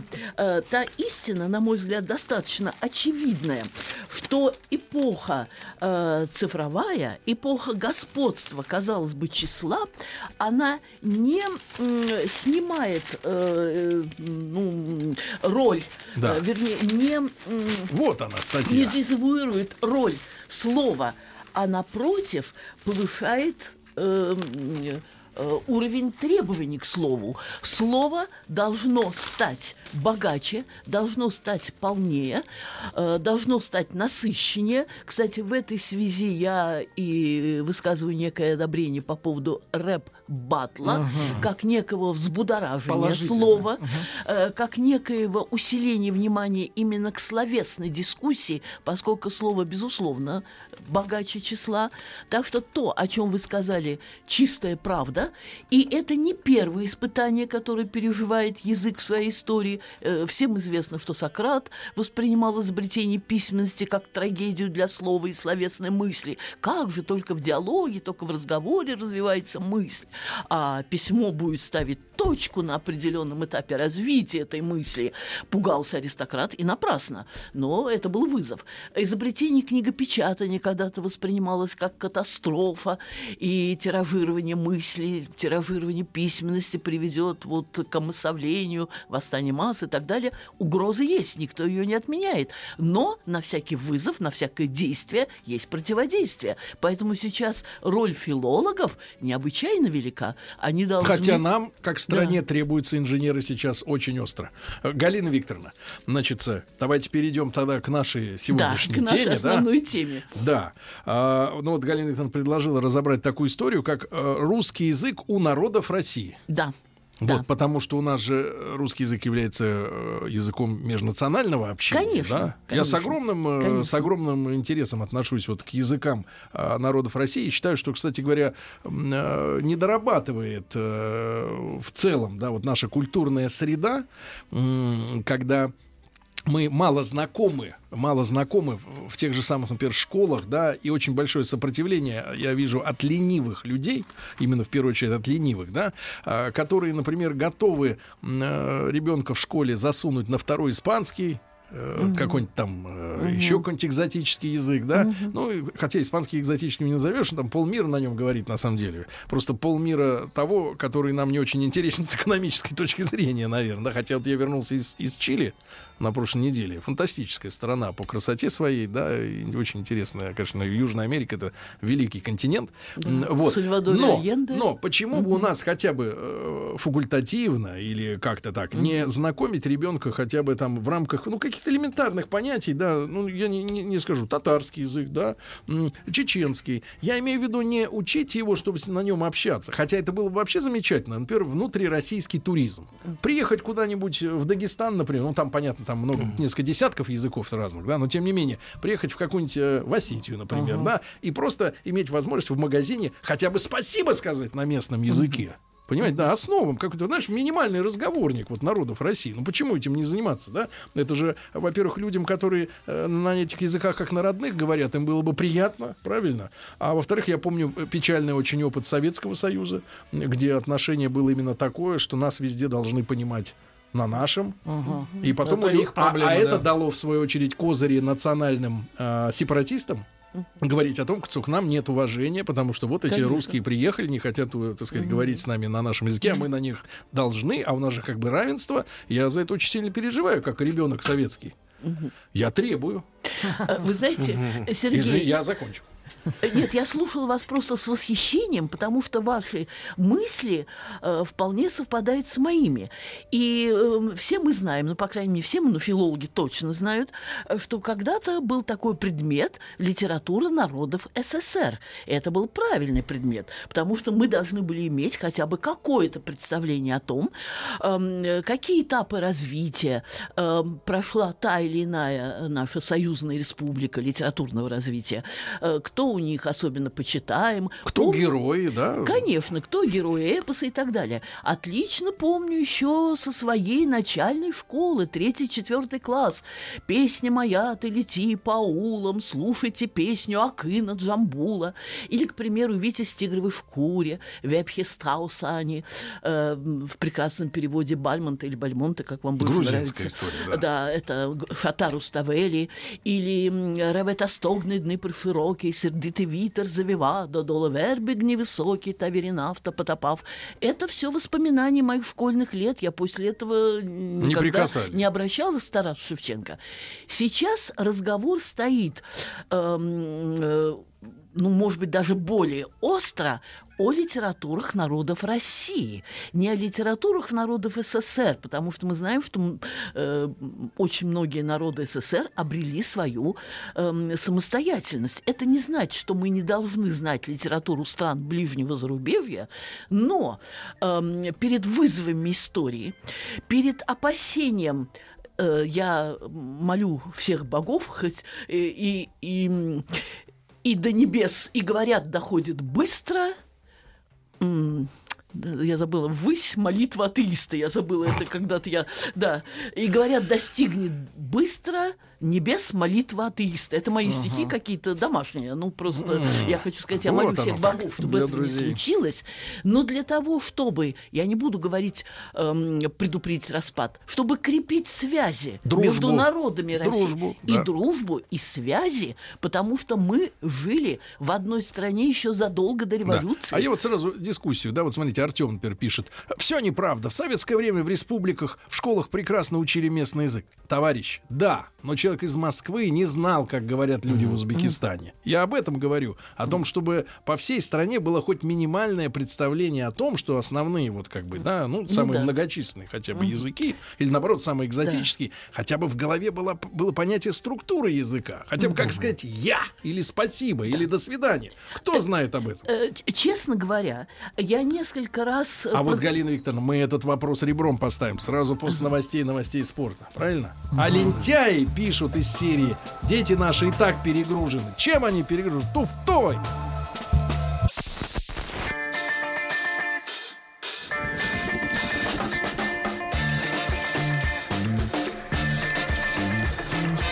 Сергей Стиллавин и его друзья. Друзья мои, с Галиной Викторовной Якушевой, доктором филологических наук, профессором Государственного института русского языка имени Пушкина, Высшего театрального училища имени Щепкина, мы сегодня говорим о русском языке у народов России. Ну, я немножко, так сказать, украл некоторое время. Позвольте, Галина Викторовна, возвернуть. Вот, и вам слово тогда вот все-таки.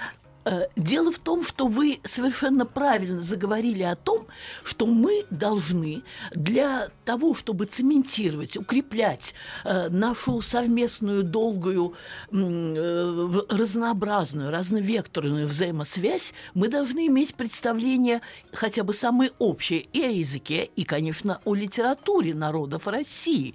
Я об этом говорила много раз. Я понимаю, что уровень развития литературы народов России может быть, ну, не столь еще пока высок, может быть, там нет такого количества блестящих достижений, какие мы встречаем в литературе Запада, в русской литературе. Но для того, чтобы выразить наше внимание, наше уважение к нашим братским, действительно братским народам, рядом с которым мы живем уже не одно столетие, конечно, знать какие-то самые известные, самые почитаемые имена необходимы.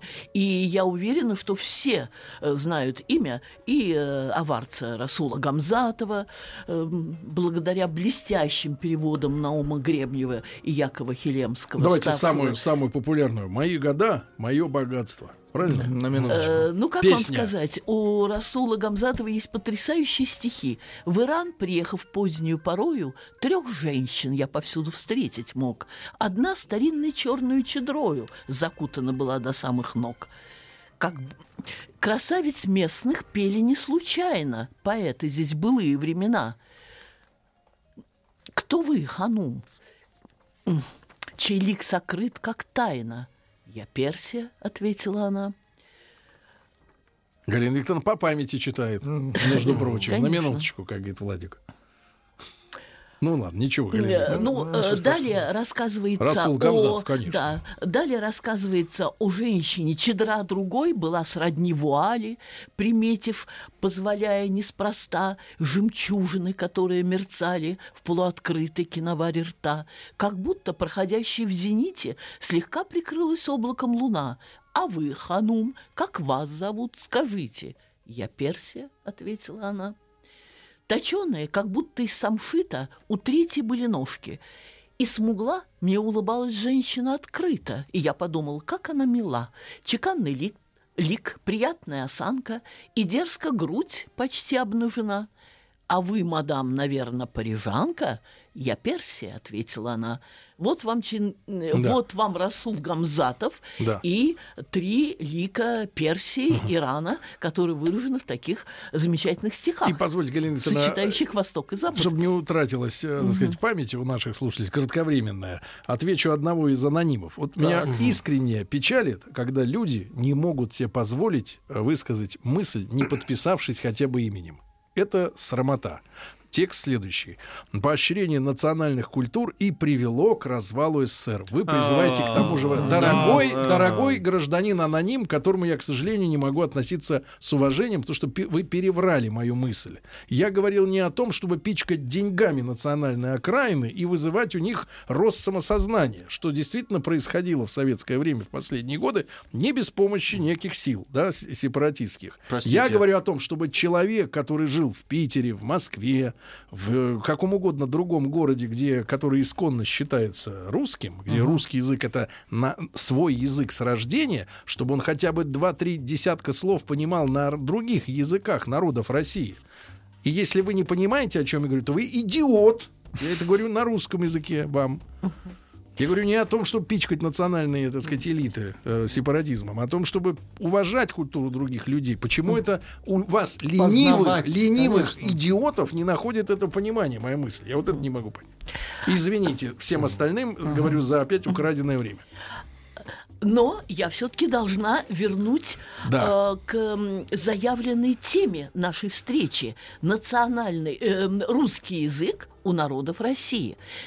Тут нельзя не вспомнить о Вавилонской башне, которую хотели построить до небес, то есть идея некого подъема ввысь нашей цивилизации, и строительство не удалось именно из-за того, что народы заговорили на разных языках. Да. То есть верховные силы испугались этого единства. И в этой связи я хочу сказать, что тут должно быть единственная борьба противоположности, ну не борьба, ну скажем так, единство противоположности, которые высекают искру движения. Да, мы должны хотя бы в самых общих чертах знать и уважать культуру и язык наших соседей. Но при этом необходимо продолжить и, ну, по возможности усилить, кстати, это не только мои слова. Да. Я не так давно была на конгрессе малочисленных народов Крайнего Севера и Дальнего Востока, где с большим уважением говорили представители этого самого Дальнего Востока и Крайнего Севера о необходимости русского языка не только как языка межнационального посредника, но и как языка, который открывает двери в мировую культуру. Ведь, согласитесь, перевести одномоментно все замечательные произведения мировой культуры, я не говорю о русских писателях, само собой, конечно, но Шекспира, Гёте, Байрона и далее везде перевести одномоментно на языки удеге, уйгурский, адыгейский, чукотский, венкийский, нивский. Вы знаете, их примерно 75 языков. Да. 75 языков, у каждого своя литература, свои достоинства. Но русский язык — это еще и двери в большую культуру. Вы будете, может быть, удивляться, а может быть, нет, но когда наступили эти трагические дни и месяцы распада нашей огромной страны, Советского Союза, я помню выступление Виа Артминя, далеко не последняя дама в советской и в мировой культуре, которая говорила о том, что мы не можем отказаться от русского языка, от русского посредничества хотя бы для более полноценного общения с мировой культурой. Uh-huh. И надо не предаваться той или иной крайности. Мы со времен Аристотеля знаем, что золотая середина есть самый лучший путь решения проблем. Галина Викторовна, я вот хотел вас еще одну маленькую украсть, еще минуту. Вы скажите, пожалуйста, я, когда по-русски говорю, я говорю как-то витиевато, путанно, мои мысли можно трактовать двояко или как-то еще. Почему я вам задаю этот вопрос? Потому что вот я только что обратился к товарищам, и опять следующий комментарий от Константина. Теперь с подписью. Спасибо, Константин, за подпись. Сергей, а вы знаете, что количество часов татарского языка в Татарстане больше, чем русского? Сначала изучите ситуацию. Слушайте, дорогой Константин, я же вам и 10-й раз для внимательных слушателей говорю. Я говорю о том, что люди в Москве, в Питере, в Мурманске, я не знаю, в Калининграде. Там, где изучают русский. Они изучают русский. А это не национальные как бы республики или области или края. Мы в РСФСР, в бывшем, да, там Российская Федерация, но я имею в виду русские, да, вот территории, мы не представляем себе структуру и хотя бы пару слов на языках других национальных районов Российской Федерации как большого государства. Что вы меня тычете количеством каких-то часов конкретных внутри национальной республики? С познавательной точки зрения. Я говорю об эрудированности людей, а не о том, чтобы учить язык, чтобы на нем шпарить. Ну, хотя бы зайти в автобус и сказать... Их слишком много, все равно все изучить, наверное, это просто физически невозможно. Я просто об эрудиции. А люди не тянутся к эрудиции. Люди... Вот я, Галина Викторовна, вот я вам приведу пример. Я был в ужасе, например. У нас есть очень толковый друг, там, товарищ, оператор. Вот, но мы делаем какие-то вместе совместные проекты, и вдруг я узнаю, что человек в 42 года не понял, что трезубец, там, мы записывали одно видео, да, я сказал трезубец, сравнив там эмблему одной машины импортной, вот, значит, сравнив с гербом Украины. Но это элементарная неэрудированность, понимаете, да? Вот, то есть вот как бы нет ассоциации между какими-то вещами. И люди сейчас реально, как по американскому сценарию, нам все говорят, да, американец — это всегда узкий специалист. Вот он, если механик там в области каких-то там... Вот, двигатели внутреннего сгорания. Он всё, прекрасно работает, он там... не знает, где Китай находится. Вот, да. И вот эта вот узкая, да, узкая зашоренность, вот это ориентирование только лишь на то, что приносит, грубо говоря, бабки.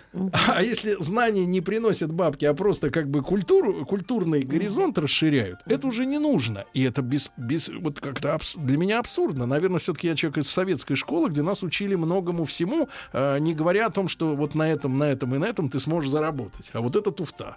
Да? Это печалит меня. Я думаю, что, по сути, речь мы ведем об одном и том же. И вы, и наши даже недовольные слушатели. Мы говорим о том, что, с одной стороны, русский язык нуждается в дальнейшем изучении, в укреплении его позиций, поскольку это есть действительно мощная сцепляющая сила народов нашей страны и широкая дверь в мировую культуру.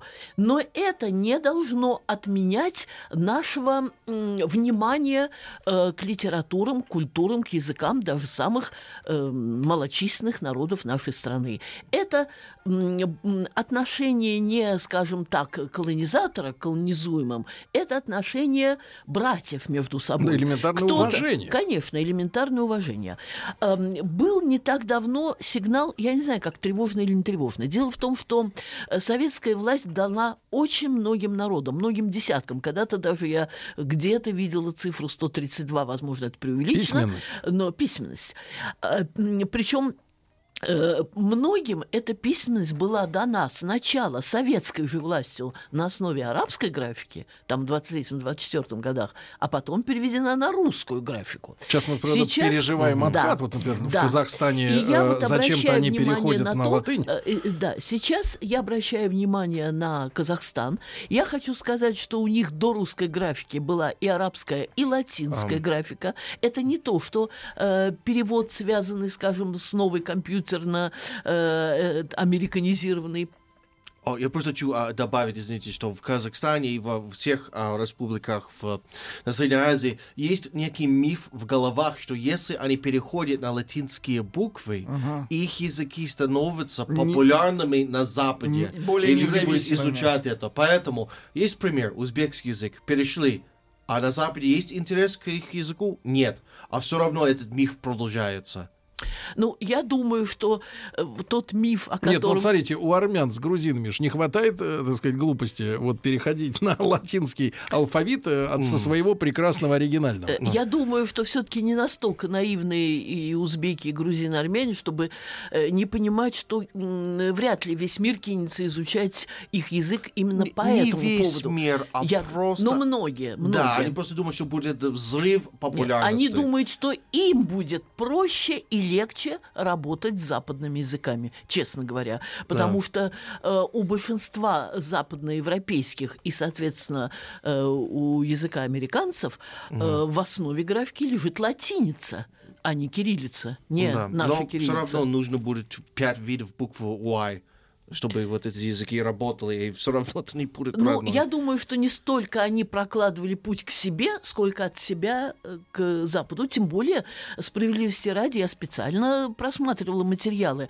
У большинства языков, даже восточных, и даже в советское время сначала была графика латинская. Нет, арабская тоже была, а потом переходили с арабской на латинскую. Теперь, я думаю, что одним из примеров для нас, не единственным, одним из примеров для нас такого творческого, нормального взаимодействия языков может служить, не удивляйтесь только, арабский халифат. Арабский халифат, который захватил... арабский халифат основную свою историю возводит там, скажем... Давайте так, о культуре этого языка мы вообще ничего не знаем. Правильно?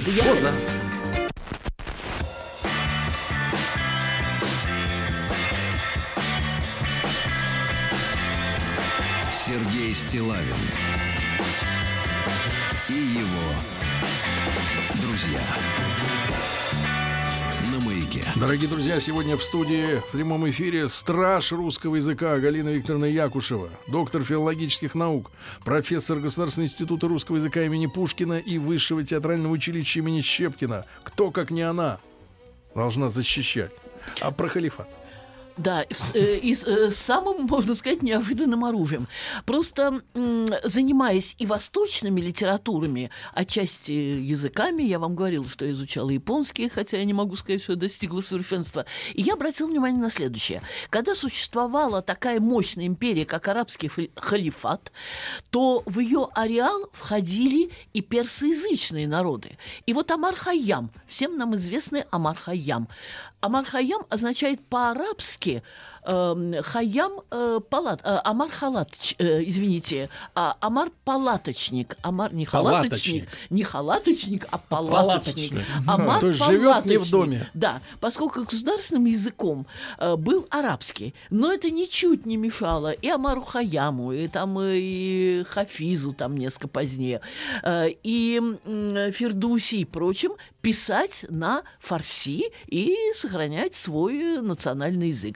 Кстати, входя в империю, да? Да, кстати, нечто похожее было и в Римской империи античного мира, когда действительно была Римская империя, латинский язык, но в то же время был и эллинистический период греков, когда греки продолжали развивать, входя в состав Римской империи, они, тем не менее, продолжали развивать свою литературу на своем древнегреческом языке. Кстати, римляне-то к грекам как относились? Самое интересное, что они относились к ним, на мой взгляд, достойно, давая нам некий пример. Они позаимствовали пантеон древнегреческих богов, переименовав его. Зевс стал Юпитером, Гера стал Юноной, Афродита стала Венерой, и там Артемида стала Дианой и так далее. Они восприняли завоевание и достоинство древнегреческой культуры и развили их. Не случайно знаменитый поэт Древнего Рима Гораций считал в своем знаменитом стихотворении, которое мы-то знаем благодаря пушкинскому переложению. Я бы скорее сказала, что это отклик. Назире. Назире – это термин арабской поэтики. Отклик, ответ. Вот то, что мы знаем как памятник у Пушкина, основано на стихах Горация к Мельпомене, называется «Ad Мельпоменем», «Эксегемонументум эреперениус регвиситу переметальсиус», говорит на латыни. Да. На минуточку. И так далее.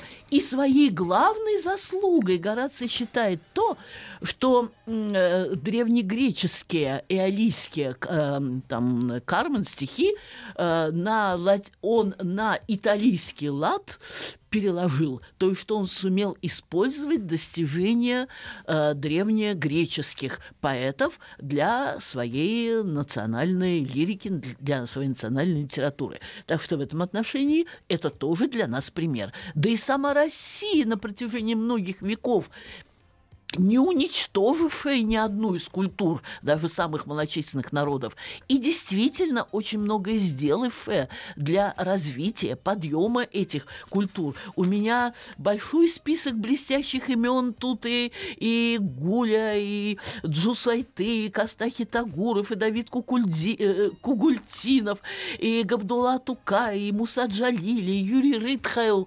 Было бы время, я бы о каждом хоть немного рассказала. Это, кстати, люди общесоюзного, общероссийского масштаба, достигшего определенного уровня таланта. И Россия разве не являла пример того, что можно, имея общегосударственный язык, тот самый общегосударственный язык, который, как мы видим, нужен не только для межнационального общения, но и для подъема и развития культуры, для поднятия определенной планки благодаря роли русского языка в жизни наших народов.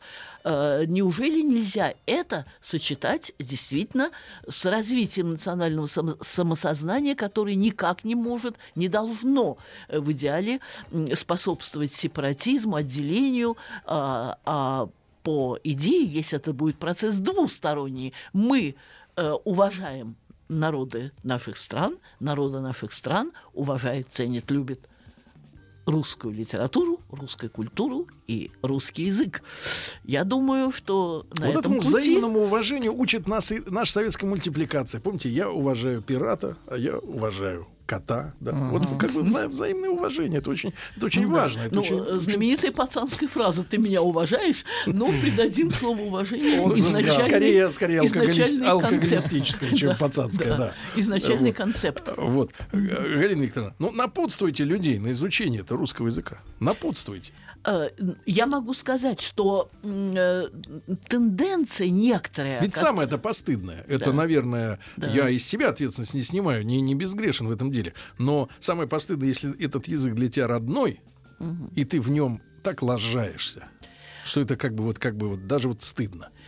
Я совершенно с вами согласна и призываю изучать русский язык и малые, и большие народы нашей страны, и, конечно, россиян, те, кто родился русских с русским людей, языком. И первая вакцина, которая создает иммунитет от ломки, искажения русского языка, это чтение русской классики. А русская классика — это не только 19 век, это и 20 век. И 20 век, в том числе наши современные писатели, такие как Владимир Маканин, Татьяна Толстая.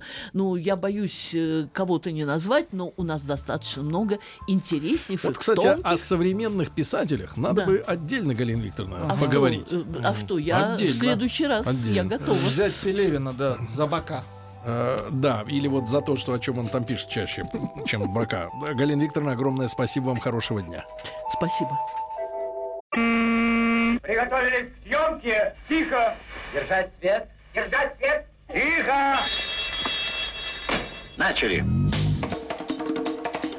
В фильме снимались. В главных ролях. В главных ролях. Главные роли снимались. В главных ролях. В главных ролях. В ролях. В ролях. В ролях. Друзья мои, а ведь сегодня мы приготовили для вас в нашем 4-м часе утреннего эфира настоящий подарок. Да, говорю это в глаза глядя нашему гостю и безо всякой иронии, именно с добрым ощущением, потому что очень много откликов было в свое время после того, как наш гость сегодняшний впервые оказался в нашем эфире, утреннем, и огромное количество сообщений, и смс-ок, и в WhatsApp, и в Viber, в чем угодно всколыхнулись люди, несмотря на то, что будний день, несмотря на то, что гадость течет сверху, и вечером все это подморозится, будьте осторожны, вставляйте шипы в ваши подошвы.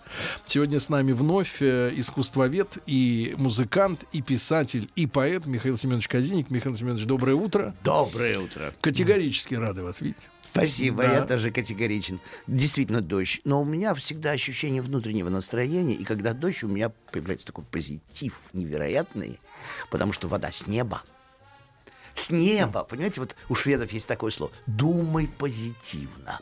Что бы ни было, найди в этом позитив, переключись на позитив и выбрось негатив, потому что жизнь коротка. Шведы, я вам скажу, Михаил Семенович, конечно, народ особенный. Я бывал, если... Михаил Семенович говорит, что у нас есть сегодня канват для разговора, но, в принципе, можем о том, о сём и культурологически пройтись, да? Тем более, что, ребята, у нас есть действительно WhatsApp, Viber, можете свои жизненные замечания, приводить. Чем короче, тем лучше, чтобы быстрее читать. Но, Михаил Семенович, если уж о шведах говорите, об их позитивном взгляде, я скажу так, нашему... не скажу такому постсоветскому, может быть, сознанию тяжко воспринимать, например, культуру Швеции, тяжко, за исключением того, к чему мы привыкли благодаря ресторану в Икее, где с брусникой мясо подают. Для нас было необычно, но сейчас вроде привыкли. Крупиабба. Это мы впитали давно, они пели на английском. Но я о другом.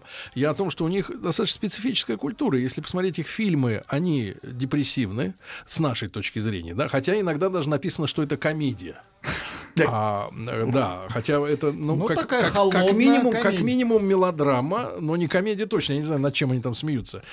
Но я побывал в Швеции неоднократно, там по нашим проектам различным. И оказываюсь, я эту историю рассказывал в эфире, но я хочу, чтобы вы ее прокомментировали. Их менталитет. Я оказываюсь в провинции, в глубокой, где на огромную территорию, сопоставимую, наверное, с Московской областью, всего 6 полицейских. То есть тишь да гладь да божья благодать, никого. Волки, олени бегают, и шведы потихонечку. Волков не видел, но олени бегают, и лось. И вот зима. Так. Мы приехали на одну из многочисленных озер, там испытания автомобилей делать, неважно. И такая база отдыха там расположена, деревянная. Их баньки круглые. Вот у нас баньки с полками, да, можно лечь, тебя, чтобы ошпарили веником, да, а у них баня в круг, в центре печь, и вот все сидят, как бы смотрят друг на друга голые. И потеют. А потом туалет. Не к завтраку будет сказано. Значит, местный деревенский туалет. И две вещи, которые внутри, я понял, что мы просто на разных дисках планетарных где-то находимся. Мы как минимум на отдалении Луны от них, хотя граница у нас, да, вот, рядом. Значит, захожу в уборную, и там, во-первых, два, так сказать... Два устройства. Два устройства, неразделенные стеной друг от друга. То есть вот они как бы... То есть люди могут сидеть рядом. И беседовать. А во-вторых, как в Риме. А на стене... Михаил Семенович, а на стене, вот в этом месте, где люди сидят и как бы беседуют, да, портрет короля и королевы висит. Замечательно. И вот ты смотришь на это, и я понимаю, мы разные. Ну, потому что я никогда не видел официальные символы государства внутри уборной, и уж тем более никогда не видел неразделенные перегородкой, так сказать. Прокомментировать? Вот вот. Да. По возможности. Когда-то один из премьер-министров, Ингвар Карсон, так, он сказал посреди своего срока: я больше не хочу быть премьер-министром, мне это надоело. Все, что не делаешь, все время карикатуры, все издеваются. А мы с Лизбет хотим на велосипедах кататься и ловить рыбу. Все. Ему говорят: Ингвар, у тебя еще полсрока, как ты хочешь покинуть пост премьер-министра? Он говорит: все, больше не хочу. У меня есть Мона Салин. Вот она на моем месте 2,5 года пробудет, пока новые выборы, все. Она все знает, она все умеет, все понимает. А потом в Швеции же не надо править. Вот, чтобы, когда я встречаю кого-то из них, мне не о чем с ними говорить, кроме как об искусстве, о погоде, природе. Мне ничего не надо у них просить, в отличие от России. Потому что если в России встретите какого-нибудь короля или королька, вы тут же говорите: слушай, вот-вот, мне нужно помочь, это нужно... Это надо перебарывать. Да. А там этого не надо. Так вот, очень интересный момент. Значит, голые, по поводу голых начну. То, что мы принимаем за распущенность шведскую, да, это знаменитый мильф, да, шведская семья и все прочее, это одна древняя особенность шведского народа. У них нет никакого стыда перед, человеческим обнаженным телом. И никаких грехов. Изначально. То есть изначально человек как олень, как лось, как заяц. Он открыт и обнажен. Второй момент. Да. Это очень интересно, кстати. Все отправления человеческого организма не являются какими-то фекальными, уродливыми, отвратительными, потому что все, что связано с организмом, нормально, хорошо и прекрасно. Я читаю лекцию в драматическом институте. Передо мной полный зал. Это что? Это то, что в ГИТИС или это институт имени Горького вместе взятые. То есть это масс-медийный институт. Вот я там... Откуда выходят деятели культуры? Да, искусство. И вот в разгар я делаю маленькую паузу, вдруг поднимается рука, поднимается такая высокая шведка, такая брунгиль. Причем из-за того, что они лыжами занимаются, у них такая нижняя часть такая развитая. Да, слушайте, поднимает руку и собирается к выходу и говорит мне: я только пойду пописею. Это на весь зал. Вслух? Да, на весь зал. Почему? Сейчас почему? Это этика. Она очень боится, что я восприму ее выход как неуважение ко мне и неприятие лекций. Поэтому ей лучше сказать о том, что она идет пописать. По-шведски: я с Кабаракиса, я только пописаю. Запомнил, знаете, и выходит, а потом возвращается назад, дождавшись, когда у меня очередная пауза. Вы чувствуете, насколько мы разные? Разные. Но знаете, что я вам скажу? И там хорошо. Вот здесь хорошо то, что у нас даже нет слов, которые употребляются при обозначении близости, интимной и все прочее. Например, говорит: она с ним спит. Это разве не оскорбительно, если перевести дословно на язык? Что она его настолько любит, что она спит. Как же она спит? Она не спит, очень даже не спит. Но в русском языке нету этого спать. Понимаете? То есть спать, значит, мы понимаем, что это обратное тому, чтобы спать. Несколько вариантов. Не совсем, мягко говоря, спать. Понимаете? Вот ментальность действительно разная. Я помню, я еду с оркестром, я проводил лекции с оркестром шведским, да? Летние гастроли. Значит, говорит: ну что, будем купаться? Будем.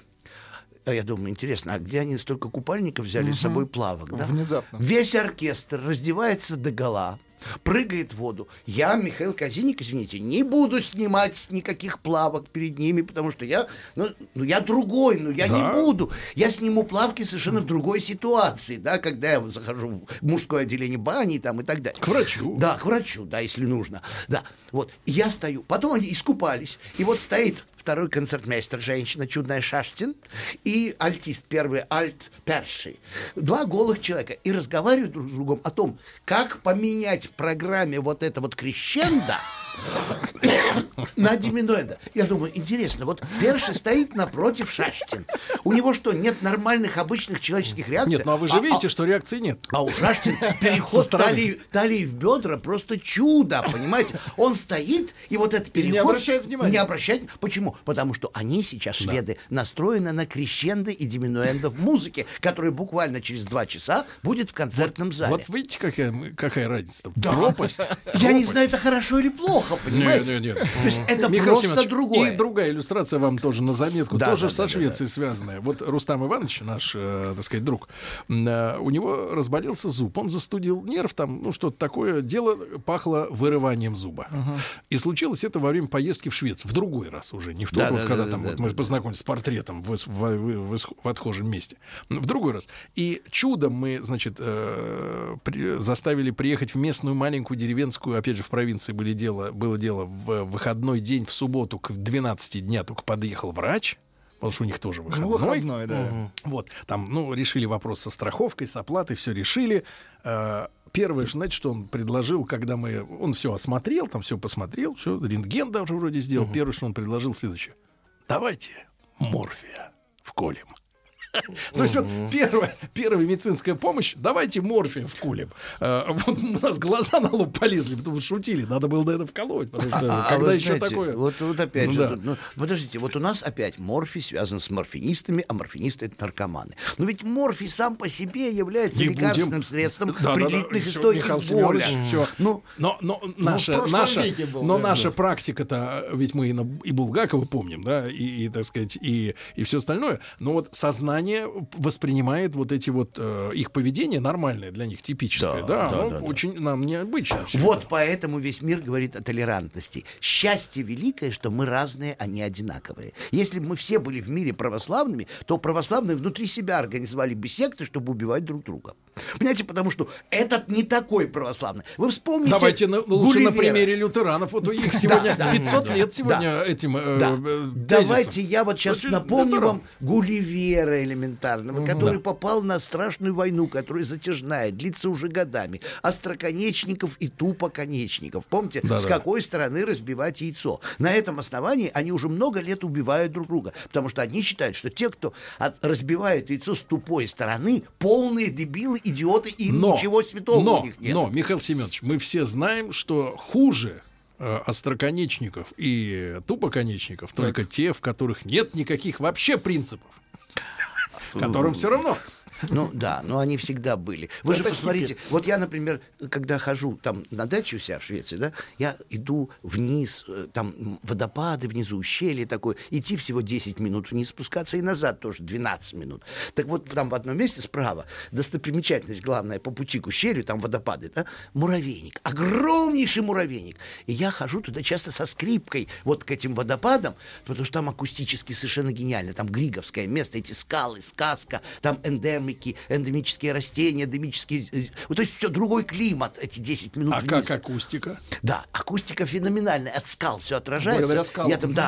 Я там играю. Так вот, я когда подхожу к муравейнику, открываю футляр, достаю скрипку и начинаю играть муравьям Баха. Так. Вот соло, соль минорную адажио и фугу из соль минорной сонаты. Играю изо всех сил, стараюсь. Смотрю на муравейник. Хоть бы один муравей остановился, услышал, прислушался и задумался. Не один. Я думаю, хоть один пьяный муравей может есть. Он послушает. Нет пьяных муравьев. Думаю, какая скукотища. Все муравьи одинаковые, все толерантны. Ладно, вот как заставить их почувствовать твое присутствие. Придавить какую-нибудь ножку одному муравьишке. Тогда они поймут, что какой-то черт, дьявол, какой-то негодяй, агрессор нашего маленького Васю муравья придавил, у него ножка болит. Они бегут тут же, в отличие от людей, у которых умирают на улицах, не знаешь, от чего умирает. От того, что пьяный, или от того, что сердечный приступ. Сколько народу умирает от сердечных приступов, не получая помощи, считая, что нормальное событие. Пьяный лежит на улице. Сколько среди моих людей, сколько погибло, умерло от того, что им не помогали. Так вот, муравьишки тут же бегут, антеннами касаются и спрашивают: ты не пьяный? Тебе больно? Больно. Значит, сейчас мы тебе поможем. Все бросают и идут помогать, тащат своего маленького муравьишку. Но Баха не воспринимают. Как они без Баха помогают друг другу, я до сих пор не понимаю. И я начинаю говорить муравьям: ребят, вы вообще, живя на планете Земля, понимаете, что вы живете на планете импрессионистов, художников?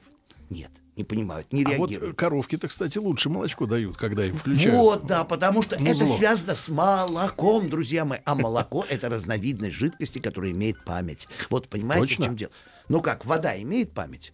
Вот у меня сейчас в школе в Тюмени, у меня сейчас открылась школа в Тюмени. Да. Вот эта школа по моим принципам. Так. Она радостная, она театральная, она веселая. Дети даже не замечают, что у них 5 уроков, понимаете, в одном. Потому что им дают информацию через театр, теледвижение, через шутки, да.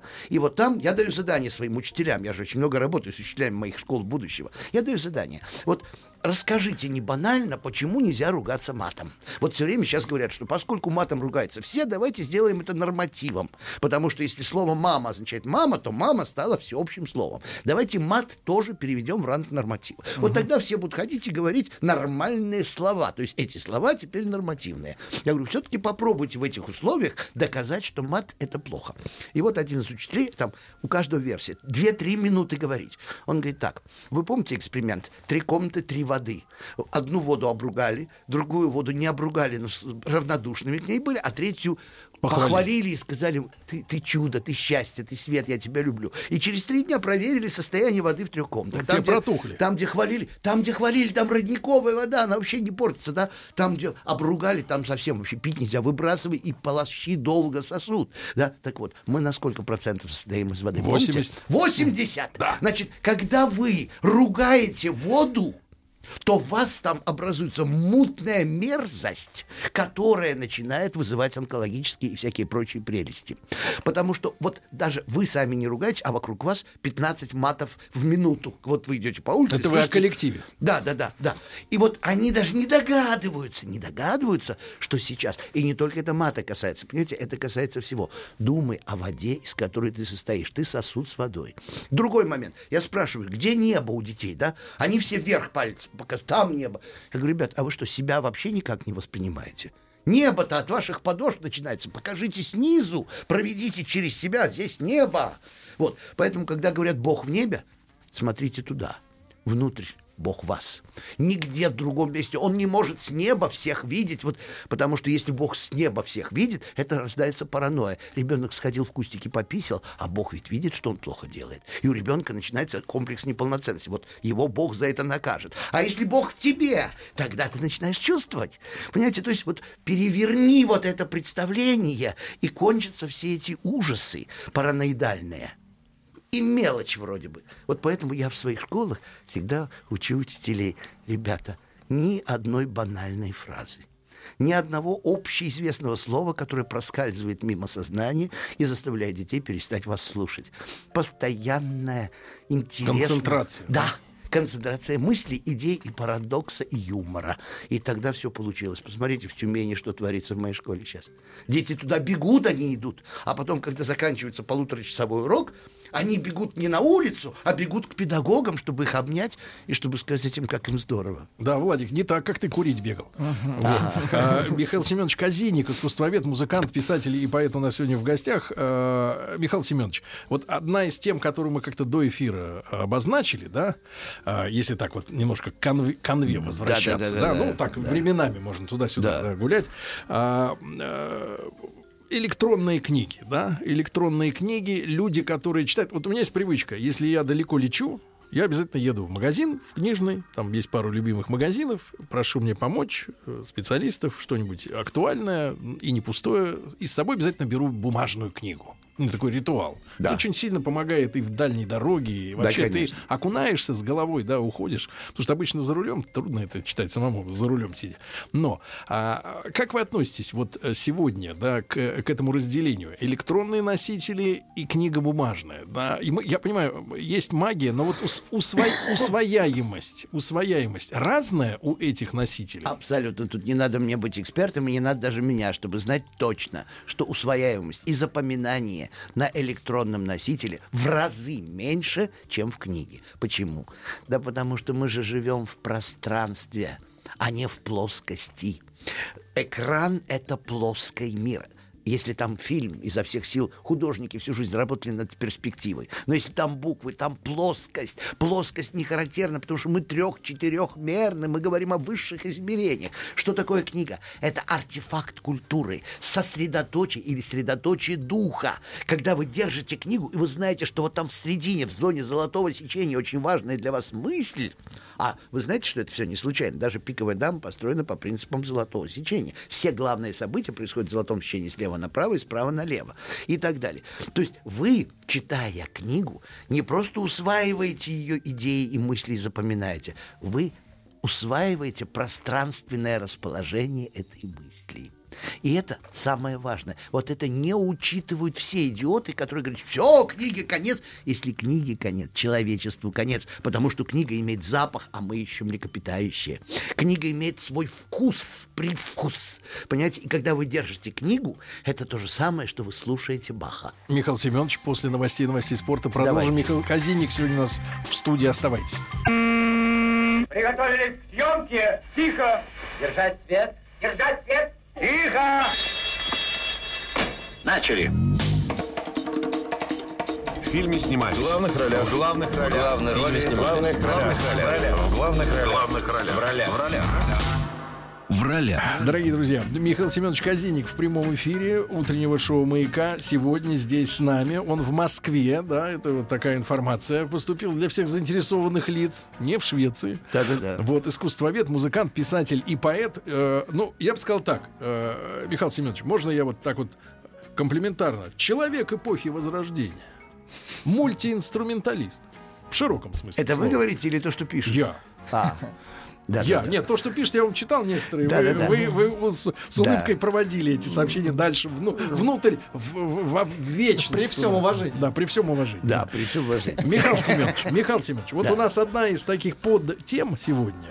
Это история с Нобелевской премией по литературе, да? Да. Я помню, ну, ее же регулярно выручают, эту премию.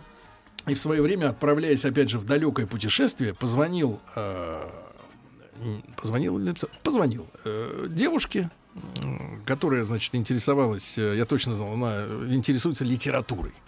И спросил ее, значит, чтобы взять в дорогу такое долгое, потому что дорога длинная, потом обратно. И вот, говорю, надо потолще книгу посоветовать. Она мне говорит: ну вот сейчас вот Нобелевскую премию по литературе дали Орхану Памуку. Вот, это у нас, сейчас скажу, турецкий писатель. Да. Вот, и, значит, то ли «Белый снег», то ли еще как-то, я уже забыл, там лет 10 назад, может быть, больше даже было назад. И книга, значит, я взял эту книгу с собой, там рассказывается о тяжелой политической ситуации в Турции, где к власти вот-вот должны прийти как раз, ну, то, что сегодня стало их президентом Эрдоган. Да. То есть вот на смену светскому правлению приходят, значит, соответственно, ну, такие националистические силы, полурелигиозные силы, да, и там описывается очень, я не о содержании говорю, я просто, вот там описывается, как вот проходят выборы в маленьком городке, в Карсе, это вот город, который был одно время русским, после одной из русско-турецких войск, а потом он после Первой мировой войны из-за того, что Ленин все отдал, значит, опять отошел к Турции, и там вот развивается действие, вот книга, наверное, толщиной 700 страниц, наверное, может быть, даже больше. Да. И меня поразило, то ли наспех перевели. Ну, знаешь, вот только дали премию, сразу перевели.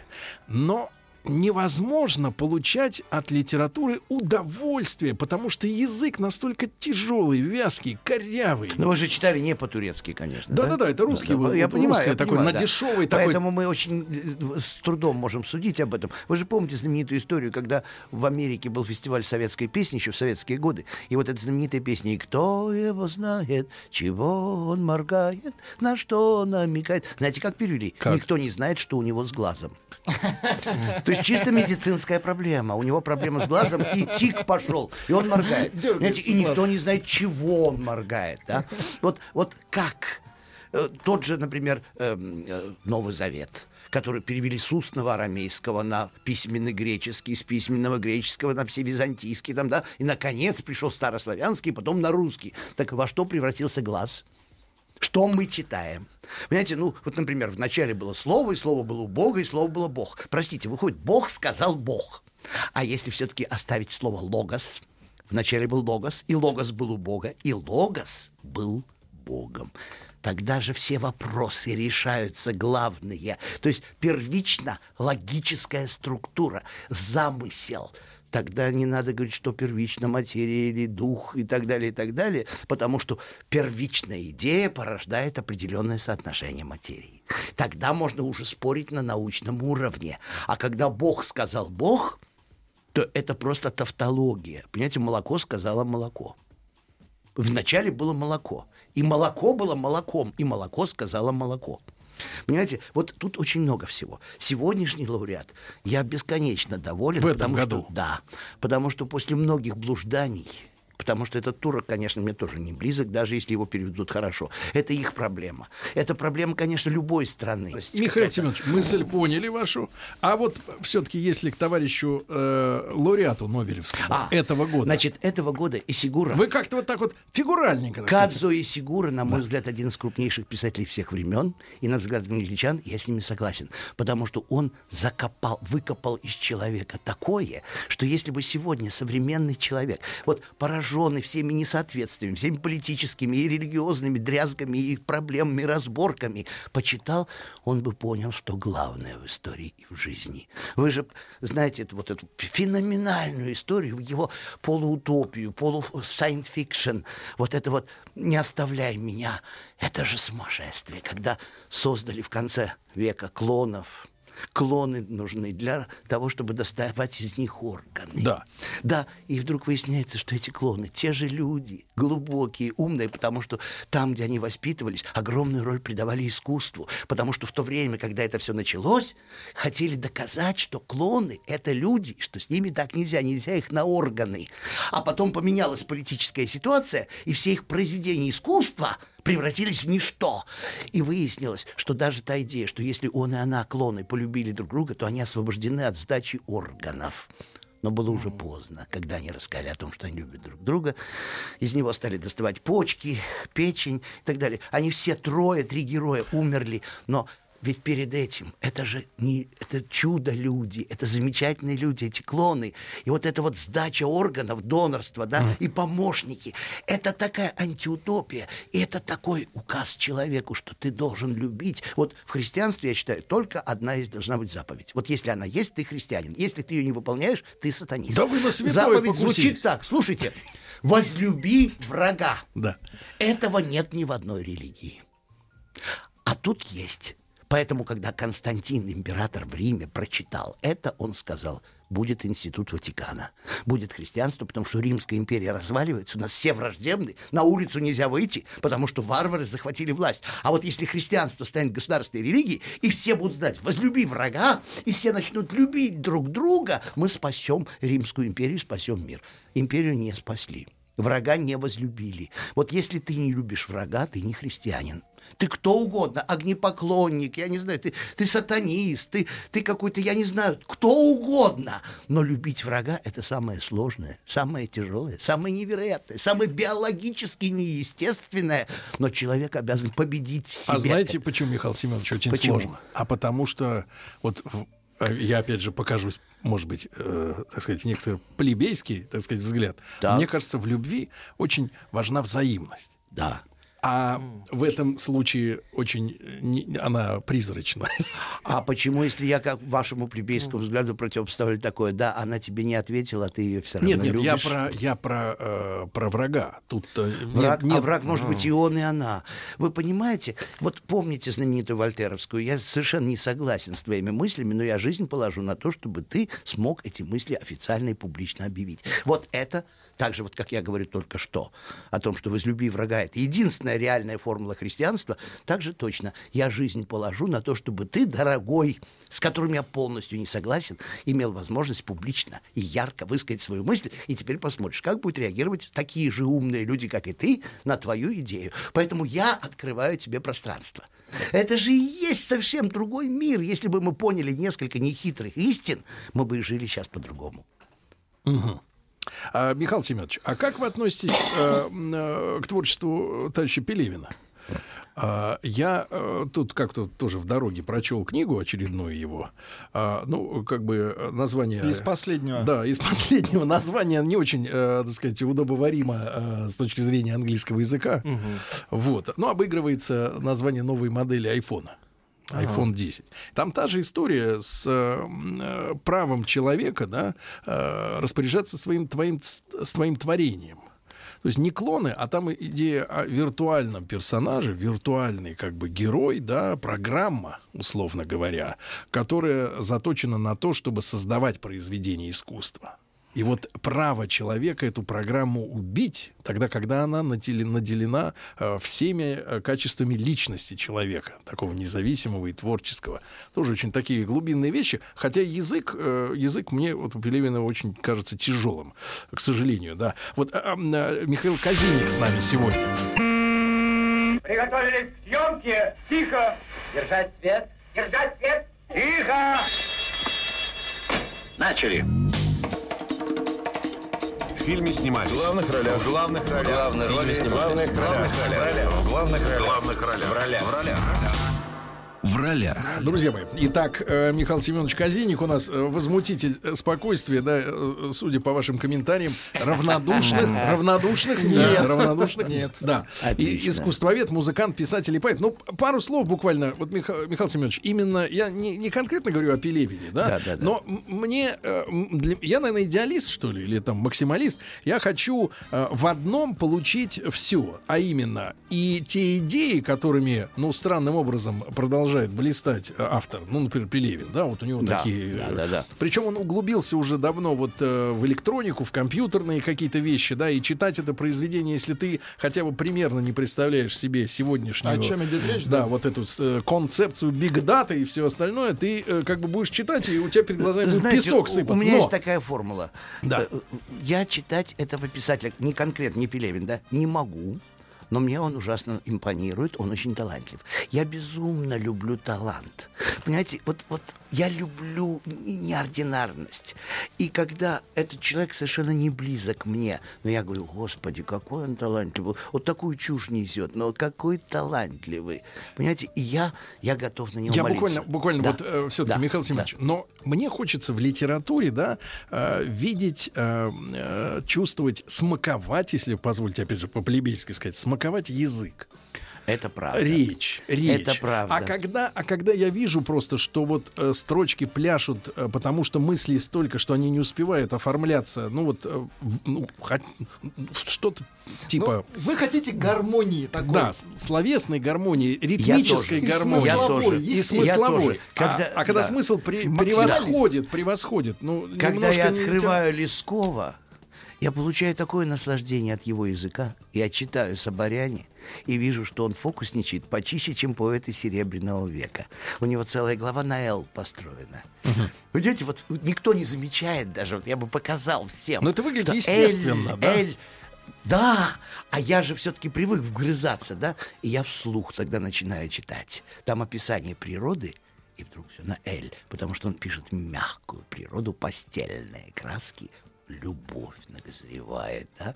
Вот я считаю, что «Соборяне» — это лучший русский роман вообще. в русском языке написано. Я считаю, что Лесков полистилист, как и Стравинский. Вот в России не заметили, что на грани 19-20 века было несколько полистилистов. Смотрите, один и тот же человек пишет «Зачарованного странника», он же пишет «Левшу», он же пишет «Катерина Измайлова», то есть «Леди Макбет», он же пишет роман «Некуда», он же пишет «Соборяне», где он становится старославянским, церковнославянским, а только что «Левша» такой, да. Ну, вот от него очень много стилистически пошло, как от Гоголя в свое время. Да? Угу. Потом есть еще один момент. А почему он стоит особняком от классиков? Я вам могу сказать одну вещь. Это непопулярная мысль, но Лев Николаевич Толстой и Федор Михайлович, ага, они где-то всей глубиной души чувствовали, что Лесков гений. И они немножко его не хотели. Это всегда было. Это интриганство. Я в своей книге «Тайны гениев» пишу, что есть защитное поле гения. Это не интриганство. Просто когда человек Лев Толстой, то ему трудно себе представить, что рядом есть равновеликий. Толстому трудно было себе представить, что есть Достоевский. Достоевскому совершенно невозможно было представить, что пишет этот Толстой. И оба они объединялись в одном, что пишет этот Лесков. Треугольник. Здесь они, да. Ну, конкуренция. Ну да. Слово «концерто», «концерт» в переводе с латыни и с итальянского означает разное. В одном случае это соревнование, в другом согласие. Отсюда все концерты Вивальди. Отсюда все концерты классиков. То есть все против всех, и все со всеми. Про эт контра. Понимаете, так вот здесь тоже. Вот Гоголю не дает покоя Пушкин. Причем не дает настолько. А Пушкин-то подарил идею ему. Дело даже не только в этом, а в том, что Гоголь очень четко цитирует. Пушкин в «Графе Нурине» описывает Наталью Павловну, да, и говорит, что смеялся не муж от этой всей истории, а смеялся помещик Лидин, их сосед, помещик 23 лет, да, и что мужу верная жена в наше время не дива, так заканчивается «Граф Нулин», да, и вдруг в «Мертвых душах». Между тем, стоит сказать, говорит Гоголь, что Лизонька Манилова, которая так же, как и Наталья Павловна, училась в благородном пансионе, и поэтому полный бардак в хозяйстве, потому что ее учили французскому языку, игре на пианино и вязанию кошельков для мужа. Французский там написано для того, чтобы говорить с мужем, да, пианино, чтобы услаждать мужа, а кошельки — это подарок мужу. Вот так учили. Но Гоголь говорит, есть и накрученные пансионы, есть очень современные, когда сначала игра на пианино, уже потом только французский язык, и только потом вязание кошельков. Вот такая реформа образования, да? Некоторые пансионы очень накрученные, там совсем другой порядок этих трех предметов, да? И вдруг он пишет, между тем, Гоголь пишет, должен вам сказать, что Лизонька Манилова, а впрочем, о женщинах я не хочу особенно рассуждать, да? Буквально на следующей странице. В то время как очень хочется сказать, что Лизонька Манилова... А, впрочем, давайте перейдем к героям нашего повествования. Что он делает? Он Лизоньку Манилова обращает туда, к Наталье Павловне, у которой помещик Лидин 23 лет. Он все время хочет сказать, что Лизонька Манилова, несмотря на то, что они все время целовались с Маниловым, что у нее есть Лидин. То есть вы себе не представляете, насколько русские писатели друг с другом конкурировали, спорили, перекликались. Вся русская... Вот почему читать, почему книга? Положите «Графа Нулина» слева и справа эпизод встречи Чичикова с Маниловым. И вы просто обалдеете, обезумеете от того, как они разговаривают. А Гоголь ревновал Пушкина? Очень. Понимаете, он не то что ревновал, он к Пушкину относился очень дуалистично. С одной стороны, он когда-то восторженно сказал, что это русский человек в его будущем. А потом узнал, а в русском обществе об этом говорили, когда Пушкин пишет: «Моя 113-я любовь Натали будет моей женой». Это был шок для всех. Все передавали 113, даже еще и посчитал. Вот негодяй, 113 в те времена. Сегодня это не так сложно. Сколько ресторанов кругом, сколько женщин сидят и пьют чай весь вечер. Да? Поэтому, в принципе, сегодня легче. А тогда каждая женщина мужняя женщина. Так это еще из того слоя общества, узкого, да. Кем должен был быть Пушкин, каким профессионалом, чтобы надо 113? Так это только тех, кого он запомнил. Так это теперь с ваших слов вызывает, поднимает рейтинг. Какая память, да, какая память, как говорила француженка. Понимаете, но здесь действительно, друзья мои, очень серьезно, потому что литература, вот сейчас кто-то там написал, что я не совсем подхожу по темпераменту. Перехожу на спокойную речь. Я абсолютно не психопат, я очень медитативный человек.